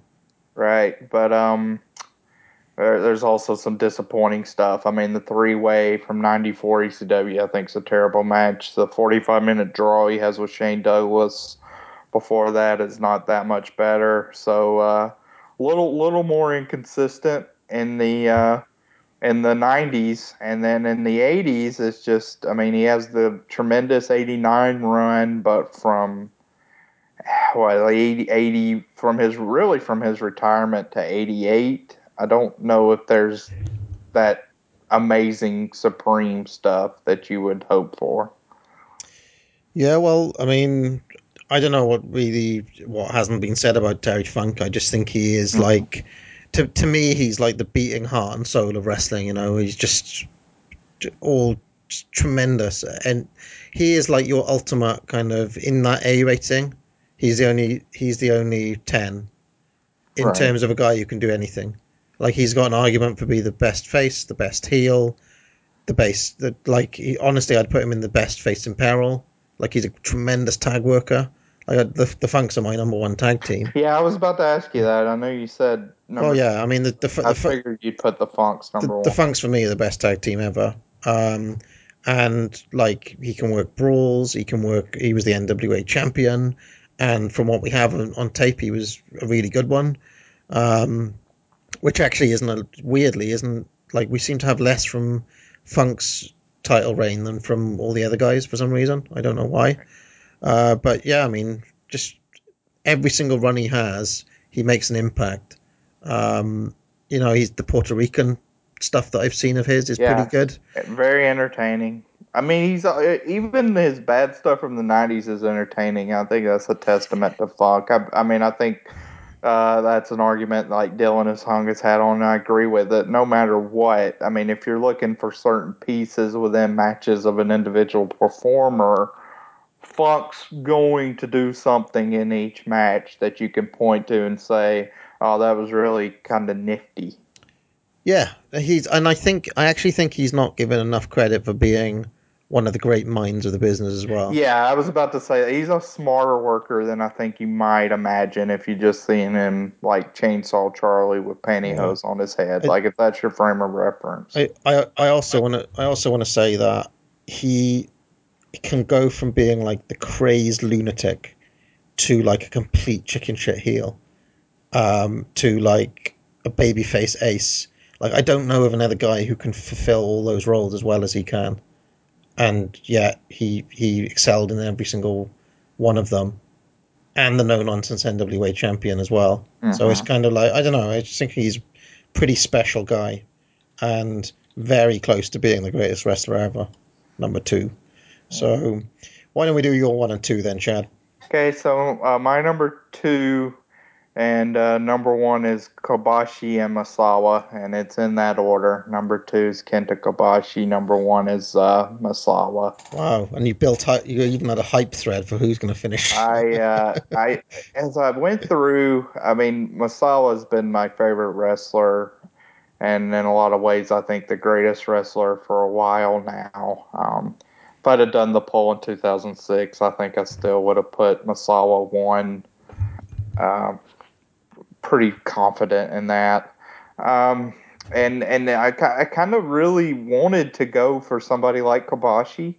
And the argument when I started the series uh, on PWO, my, my argument for Kobashi was thinking, like, I can't think of one person that I thought Kobashi got uh, like a disappointing series with. Mhm. Like if you if you think about things, I mean, he had a four star match with Jumbo, uh, had a great series uh, with uh, Hansen, whereas Misawa that was kind of a disappointment. I mean, K- Kobashi's got a great match basically against all of the other. Like he's got a great match with Kawada, a great, ma- great match with Misawa, a great match with Akiyama, a great match with, ha- with with Hansen, with with Taue.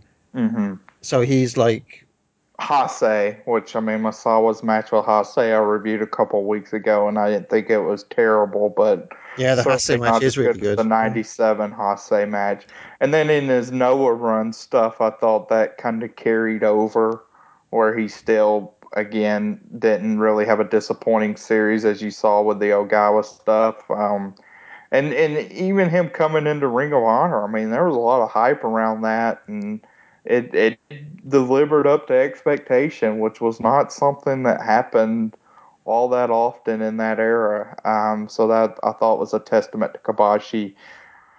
But so saying all that, the reason he wasn't number one is as I was watching the series, um, he, I mean, his his matches with Jumbo, I did think were very good, and the match in '92 was great.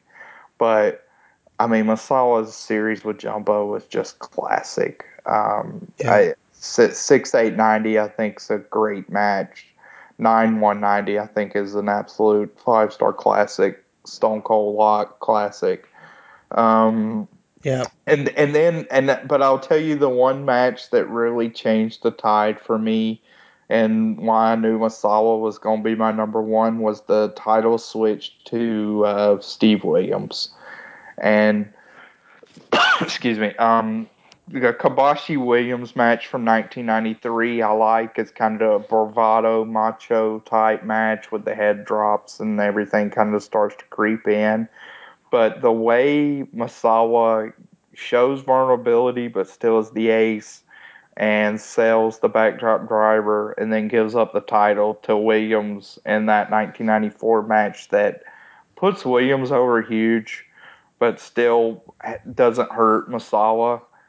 I found that the last watch, I mean, it's a match I've always really liked, ranked four and a half when I went through 1994, but there was just something about that sublime but subtle performance that Misawa was executing that I don't think Kobashi could ever do that.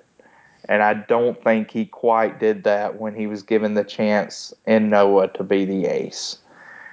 And so that's why I went with Misawa. Um, It, it it's razor close between those two, honestly, but for me. Yeah. Um, and I mean, if if if anything is making me slightly uh, regret the way I did my list, it is the like those two guys really deserve to be higher than nine and ten. I I think. Um, and it is it is really just I have to be consistent, Chad. So if I want to give Terry Funk ultimate credit for being the complete all round guy who can do everything, I have to punish those guys for not being able to do that. Do you see what I mean? Yeah, I mean, I'm the inverse of that. So, I mean, I think we kind of complement each other with that. Yeah. Whereas, Uh, but I mean, I don't like. I really do. I mean, if you, I have come to love Kobashi over the past uh, few months. Like I've, I've just hit in his like the 96, 97, 98. I mean, God, I, I, honestly think that on, like I said on that post, on his best day, I don't think there's like he is the greatest ever to lace them up. Right. Like, but I do agree, Chad, that I do, I do think that Misawa had hidden depths, I guess, that Kobashi couldn't. I think Kobashi's a showier worker oh yeah, no uh, doubt. than Misawa is, but that also means that Misawa can kind of like he has those depths that I don't think that the Kobashi like let's say if it was Kobashi and the Jumbo matches, I don't think it would have had that sense of gravitas. Um, so I I think Misawa is a guy who can do epic, like possibly no other, like possibly the greatest epic match worker, I guess. Um, but I'm just looking down the list of matches here, Chad. I mean, Jumbo in '90 did that six man with uh, with Fuchi and um, Taue and Jumbo, Kawada uh, Kawada Misawa, um, six three ninety four. The the match uh, in the in the carnival with Taue four fifteen ninety five. Yep. The uh, the six nine ninety five. I mean, God, how like, and then all the ones I got four and uh, three quarters. Um, the uh, the other match against the Holy Demon Army from nine from. Uh, oh God, there's so many of them, Chad. Yeah, yeah. I mean, like it, the the tag matches they had versus Kawada and Taue, I have three of those at five stars. All, all the Akiyama tags. Right. And then even, I mean, you haven't, I'm really interested to see what you think of the October 98 Kobashi match. Um, Kobashi versus Misawa singles match. I kind of thought that was very interesting going through the years and getting to that match. Um, I'll hold off my thoughts on that, but I mean, like the Akiyama versus Misawa 2000 match, uh, the 98 match is kind of a forgotten classic. I put that Misawa Akiyama 2000 match up there too. I mean, it's four or three quarters or five stars for me, one or the other. It's it's a classic. No, ha- while while we're talking about Misawa Chad, and he is your boy, um, I I have to put the criticism to you that I've heard some people say that he's that he's inconsistent in the tags. Like, how do you respond to that criticism? Yeah, I, I mean, I think, I think Misawa. How do I phrase it? Based on what I've seen on PWO, and I think of this list in general, I think you will see a reflection of showier workers at the tip top. I think, um, I think Kawada is a showier worker than Misawa. Obviously, people like Funk and Hansen are. I think Tenryu is. I mean, Tenryu has the kind of viciousness and the disdain and stuff like that that you never got from Misawa.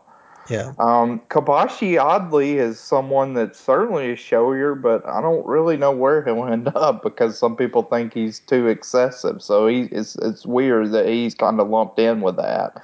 Um, but so saying all that, like how I think the temperament is on the board and what I've read in the comments, I think some of the subtlety and the restraint that Misawa shows is just maybe not as much of a point of emphasis as like I would put on that.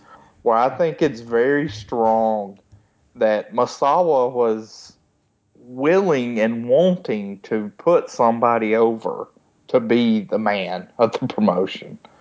I, I mean, I think you can see that. Like he he is hurting badly in the dome match versus Kawada. Yeah. And he still puts it out there and lets Kawada have a definitive win over him there. Um, I mean, that's one of the most selfless performances of all time. Right. Yeah, and and and when he does pass the torch to Kobashi, I, I, you know, that was a match that ranked very highly on my greatest matches ever, and that is just one of those like epic, tons of spots. But to me, in that moment, they meant a lot, and you really saw Misawa saying, "Okay, this is yours now." And Kobashi was successful until he got cancer and kind of started to break down again. And once they went to a younger generation, who, you know, who had to come save the day again but Misawa. So him in tags is someone that I think he was willing to help push up Akiyama up the ladder to be another, you know, fifth person along with the four pillars in the second half of the decade when you knew somebody like Hansen was declining. I mean, I think that was integral that he started mm-hmm. teaming with Akiyama and helping him up. Yeah, I mean, I, I actually think, Chad, and this is another bet I'm prepared to make, that you might be pleasantly surprised by Misawa's final rating. That's all I'm going to say. Well, I didn't. I did not predict him to be in the top ten overall. I, I um, think you're going to be surprised because I I think one of those things, one of these things that you that we might find a little bit as well. There's an awful lot of people voting who haven't been very vocal, and I mean, I mean, you know, I I'm the guy who stumps for Flair, and you've stumped for Misawa, who are basically establishment picks, and I've stumped for Jumbo, and you've stumped for Jumbo. Yeah. And there is there is a, with those guys there is a certain amount there is a certain type of voter who just takes it as read, who just thinks the stuff that we're saying is common sense, so they don't need to say anything you, you may find that the that the the opposition is actually a, just a very vocal minority on some of those guys, and that I, I don't know. I'd be very surprised if Misawa wasn't in lots and lots of top fives. That's all I'm saying. So we'll see. Yeah, we'll see. I'll just have to. Uh, as in, I'll, I'll, have to. I'll have to keep some perspective if it pops up and I see Misawa. Yeah. Like, I, I, just think there's such a thing as a silent majority when it comes to these things. Yeah. Um, so we'll, I mean, we'll see. Um, but yeah, I mean, I don't know. They, those guys are great, and I wouldn't. I think you could put Kobashi one or Misawa one, and it wouldn't. Yeah, I, I, mean, I think with Kobashi, like to me, I really had an appreciation going back and watching him because somebody like Manami Toyota, I mean, I had her way down my list, and I can see them two kind of getting lumped together a little bit, and and rewatching Kobashi, I think it's uh, incredible that he goes right to the edge. Well, I mean, to talk talk about talk about uh, influential guys. I mean, I could I just think that J, uh, you know, John D. Williams, uh, JDW, is a guy who's lower on Kobashi than other people, and he is one of the most influential guys. So, I get I I, I do think that you see some of that rub off a little bit on. I mean, that 98 match, for example, is, I, I, I don't know. His, like, the fact that that's, a, that's more of a kind of gem type match is because he wasn't high on it back in the day, you know? So, there we go. Um, so, but I, uh, my prediction would be that Misawa will finish top five, even if Ooh. I, yeah, that would be my prediction, but we'll see. Um, so my number one is obviously the Nature Boy, Ric Flair. I mean, any doubt. I, I, mean, I don't know if anybody actually wants to hear me say anything more. We, there was a there was the, so. there was the five there was the five uh, part podcast series I put out. Um, but there's also Chad this entire series of where the big boys play, yeah, which is his case. So go back to show one and listen forward. Um, I mean, to me, he's got everything. He's got the massive list of great matches and is basically the only guy apart from Jumbo who could put up a list, I reckon, to rival the Misawas and the Kobashis. Like, I mean, I don't know whose list is longer at the end of the day. Um, but then what Flair's got that those guys maybe don't have is the huge variety list as well. I mean, I, li- I listed 50 opponents that he's had memorable matches with. 50. Yeah. Like, and so many of those guys are guys who had their best match with Ric Flair. Their career highlight. I mean, if you got, I'm just going down my list here. Steamboat had his best match with Flair. DiBiase arguably had his one of like one of his most memorable matches with Flair. Windham had his best match with Flair. Morton had his best match with Flair. Garvin. Garvin. Savage had a pretty memorable match with Flair. You know, um, Vader had a memorable match with Flair. So I don't know. I, I, you just can't go in down like a I mean, yeah, I mean, you could even say Funk. Funk. Funk had his best match with Flair. Let's face it. Jumbo had a really like had a five match star Yeah, match I with mean, Flair. yeah, so- Ten Tenryu. I mean, I, I mean, I you know you know the case on Flair. You can just keep on going, and it just like I do find it frustrating that people say, yeah, but it bugs me when he flips over the top. I was like, come on. um. So anyway, I, I like I don't think there's much else to say about him uh, from my end. What about you, Jeff? Now there has been uh, a, a pl- I mean, I feel like it's. I, I mean, I don't want to be a cop out, but I feel like we've kind of set our piece on Flair. Um, going through the shows, is the work's held up. Um, he's been the kind of focal point of the shows we've done so far, and he's soon to be returning to our shows and you you kind of feel his presence is missing a good bit, which is a, in some ways a testament to him, even with all the other stuff going on that's interesting. Uh, there's something kind of not quite right about Flair not being in WCW or NWA.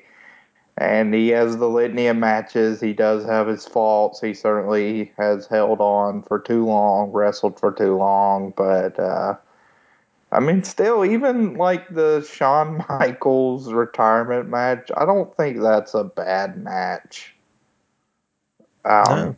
So Well, I mean, people talk about working smart. He reinvented himself and stayed on TV, and you know, started doing garbage matches when he was the you know. Yeah, Like he- I mean, he was actually a really good manager for Triple H. And I mean, we're seeing now with his role with Charlotte, he's effective. Um, He was part of that stable. I uh, mean, he's a legend. It does feel very canon to vote for Flair in this list. I mean, I guess do you think that has a emphasis on stuff, or it's just?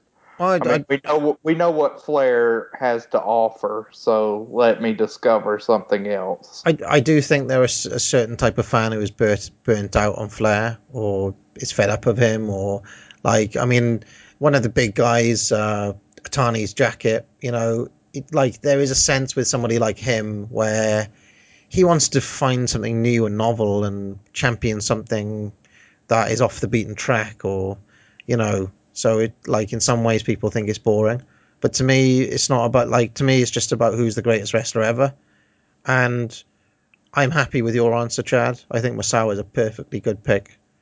Uh, but I also think, you know, I think a lot of people will have Flair here or thereabouts. And I would also predict that Fla- Flair safely finishes top five.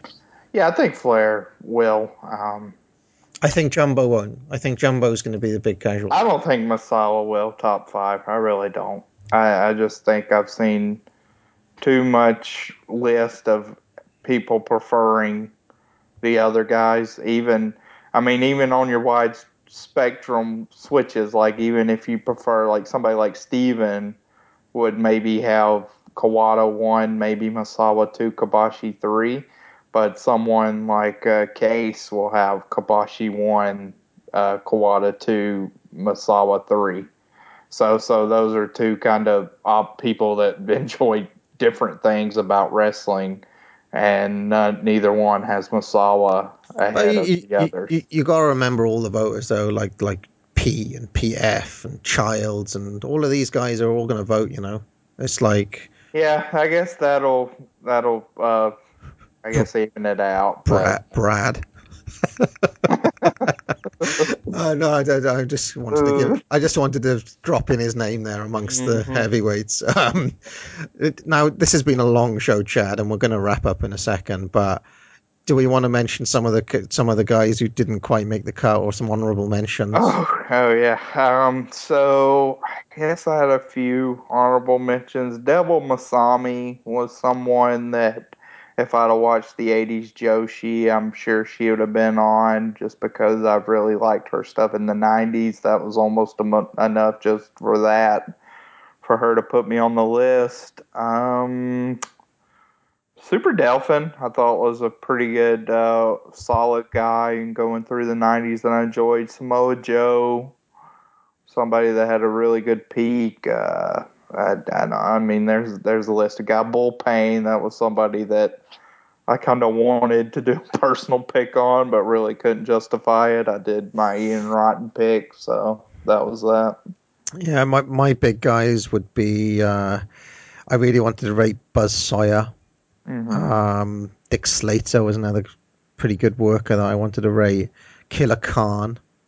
I mean, like we were talking about him earlier on, but he was in like what three different top ten DVDR set matches. Yeah, I mean, as a good good uh five or ten count. Yeah. Put uh, that up there. uh, Titans fans, Bruno Sammartino didn't make my list, which killed me. But uh, like, I he doesn't have enough goods, I'm afraid. No. Um, Kikuchi, we talked about. Red Pants Kobayashi was another guy. I really wanted to try to Yeah, find. I'm really surprised he didn't make your list. Well, he just doesn't have enough. Doesn't have enough stuff really for the stats. Butch Reed is another guy. Mm-hmm. He was Uh, on my short list. Lex Luger, somebody we've Yep, talked about a lot. also on my yep, short list. So, yeah, Kurt Angle, no, he didn't make anybody's list. Uh, to some certain type of fan, he might look like a casualty. Um, anything to say about Angle? Yeah, I'm, I mean, I think I like Angle more than most, but that, I mean, that's quite frankly something I haven't revisited in a while, and didn't for this project. I just I'll- found other areas to use my resources. I'll just tell you that back in the day, Chad, I was pretty high on Angle, and I went. Yeah, I mean, like in 2000, 2001, I had my uh, Kurt Angle It's True, It's True shirt. Um, honestly, I went back and watched a, quite a few Kurt Angle matches, and they, they suck. They honestly, they're not good. That stuff does not hold up very well. I still, I, d- I do actually like the Benoit match, both from WrestleMania 17 Well, the- and the uh, Rumble. I, I, th- I honestly think they're absurd those matches, just because like they go to they they literally do amateur stuff, and it's like, come on. Yeah, don't- I, I, I can't buy it. I can't buy it that the Olympic gold medalist list goes toe to toe with Still like toe to toe. with the Stu's dungeon guy. You know, it's like Yeah. okay. Um, that- What about Shawn Michaels at WrestleMania 21? yeah, I, I, I, just think that angle, like, for somebody who has so many great tools, as Matt D would say, just never learn how to use them properly. Um, Basic psycho. Those would be the main guys I would I would mention that I, uh, you know, with people who people may expect to see on a list of mine. Uh, Ricky Fuji actually was pretty close to making. Yes. Now he uh, he was one of my like last ten as well, and I think if we talked about Onita and FMW, and he was somebody that really in the second half of the '90s when FMW became one of my absolute favorite promotions, he was somebody that really kind of anchored that. Yeah, I, I'm just looking, uh, like down a little, like number one two seven. I can see here, Big Boss Man. Uh, That's for the interest of Stephen Graham there. uh, and do you know who else is on 24 with him? Gino Gino Hernandez and Mm. Kensuke Sasaki. Uh, that's Hase's partner, right? Yes, and uh, you know, Like a Japanese Steiner brother. right, and long career. Mm. So, yes. So anyway, uh, that was that was our uh, top 100. We've come to. It's been a long one, Chad, for us. Yeah, this is uh this is reaching Zellner territory, but um I, I hope uh I hope the listeners again enjoy this um portion. I, I did think this portion was uh hopefully more encouraging overall because these were 40 wrestlers that I really think my top 40 that I uh really enjoy greatly and uh Yeah. I, I I found it interesting. Even I mean, I think most of our top ten is pretty chalk. Um, I mean, I, I'd, I'd say Tamura is probably the most controversial pick, maybe of both of our top tens. Um, yeah, that maybe maybe some people might do a double take at William Regal being that high. Yeah, William Regal at 14, I think, is pretty uh, pretty stretchy. Um, I knew you'd have Martel high, but I didn't know you'd have him at 17. But overall, I enjoyed kind of hashing it out and seeing, you know, I mean, it, it gets to some minutia, but I think hopefully it gives a pretty coherent. And and we strongly encourage people to vote if they Yeah. if they like it doesn't matter. If you haven't seen all this Japanese crap that Chad is talking about doesn't matter. Just vote especially if you love Ric Flair. Says says, uh, says somebody watching uh, late 70s MSG house shows. no I, I mean I, I'm being facetious of course Chad but I'm just saying that there are people out there who feel inhibited or like they they can't vote for whatever reason but uh, honestly like with the, with some of the dudes who are like at this point I would say it doesn't it doesn't matter if you if you love wrestling this is only going to happen like this won't happen again so you might as well get a ballot in Yeah, it's at least not going to happen for a long time. So, you know, let your voice be heard. Yeah, absolutely. Especially if you're a fan of the show and love Ric Flair. All right. Uh, yes. Uh, and uh, what are we doing next time, Chad? It's back. oh, God. I can't even. It's My brain is back to like back to 1992. uh, Halloween Havoc. Uh, We're at I- Halloween Havoc already. yes, we are. Is that spin the wheel? That is spin the wheel, make the deal. Fucking hell. Okay, so from that is from the sublime to the ridiculous. Okay. well, I hope you've enjoyed this, and uh, we look forward to seeing your feedback. And uh, I'm going to go and get some sleep. Fans, for all of us here at WCW Center Stage, for Cowboy Bill Watts and the American Dream Dusty Rhodes, I'm Jim Ross saying good night, everybody.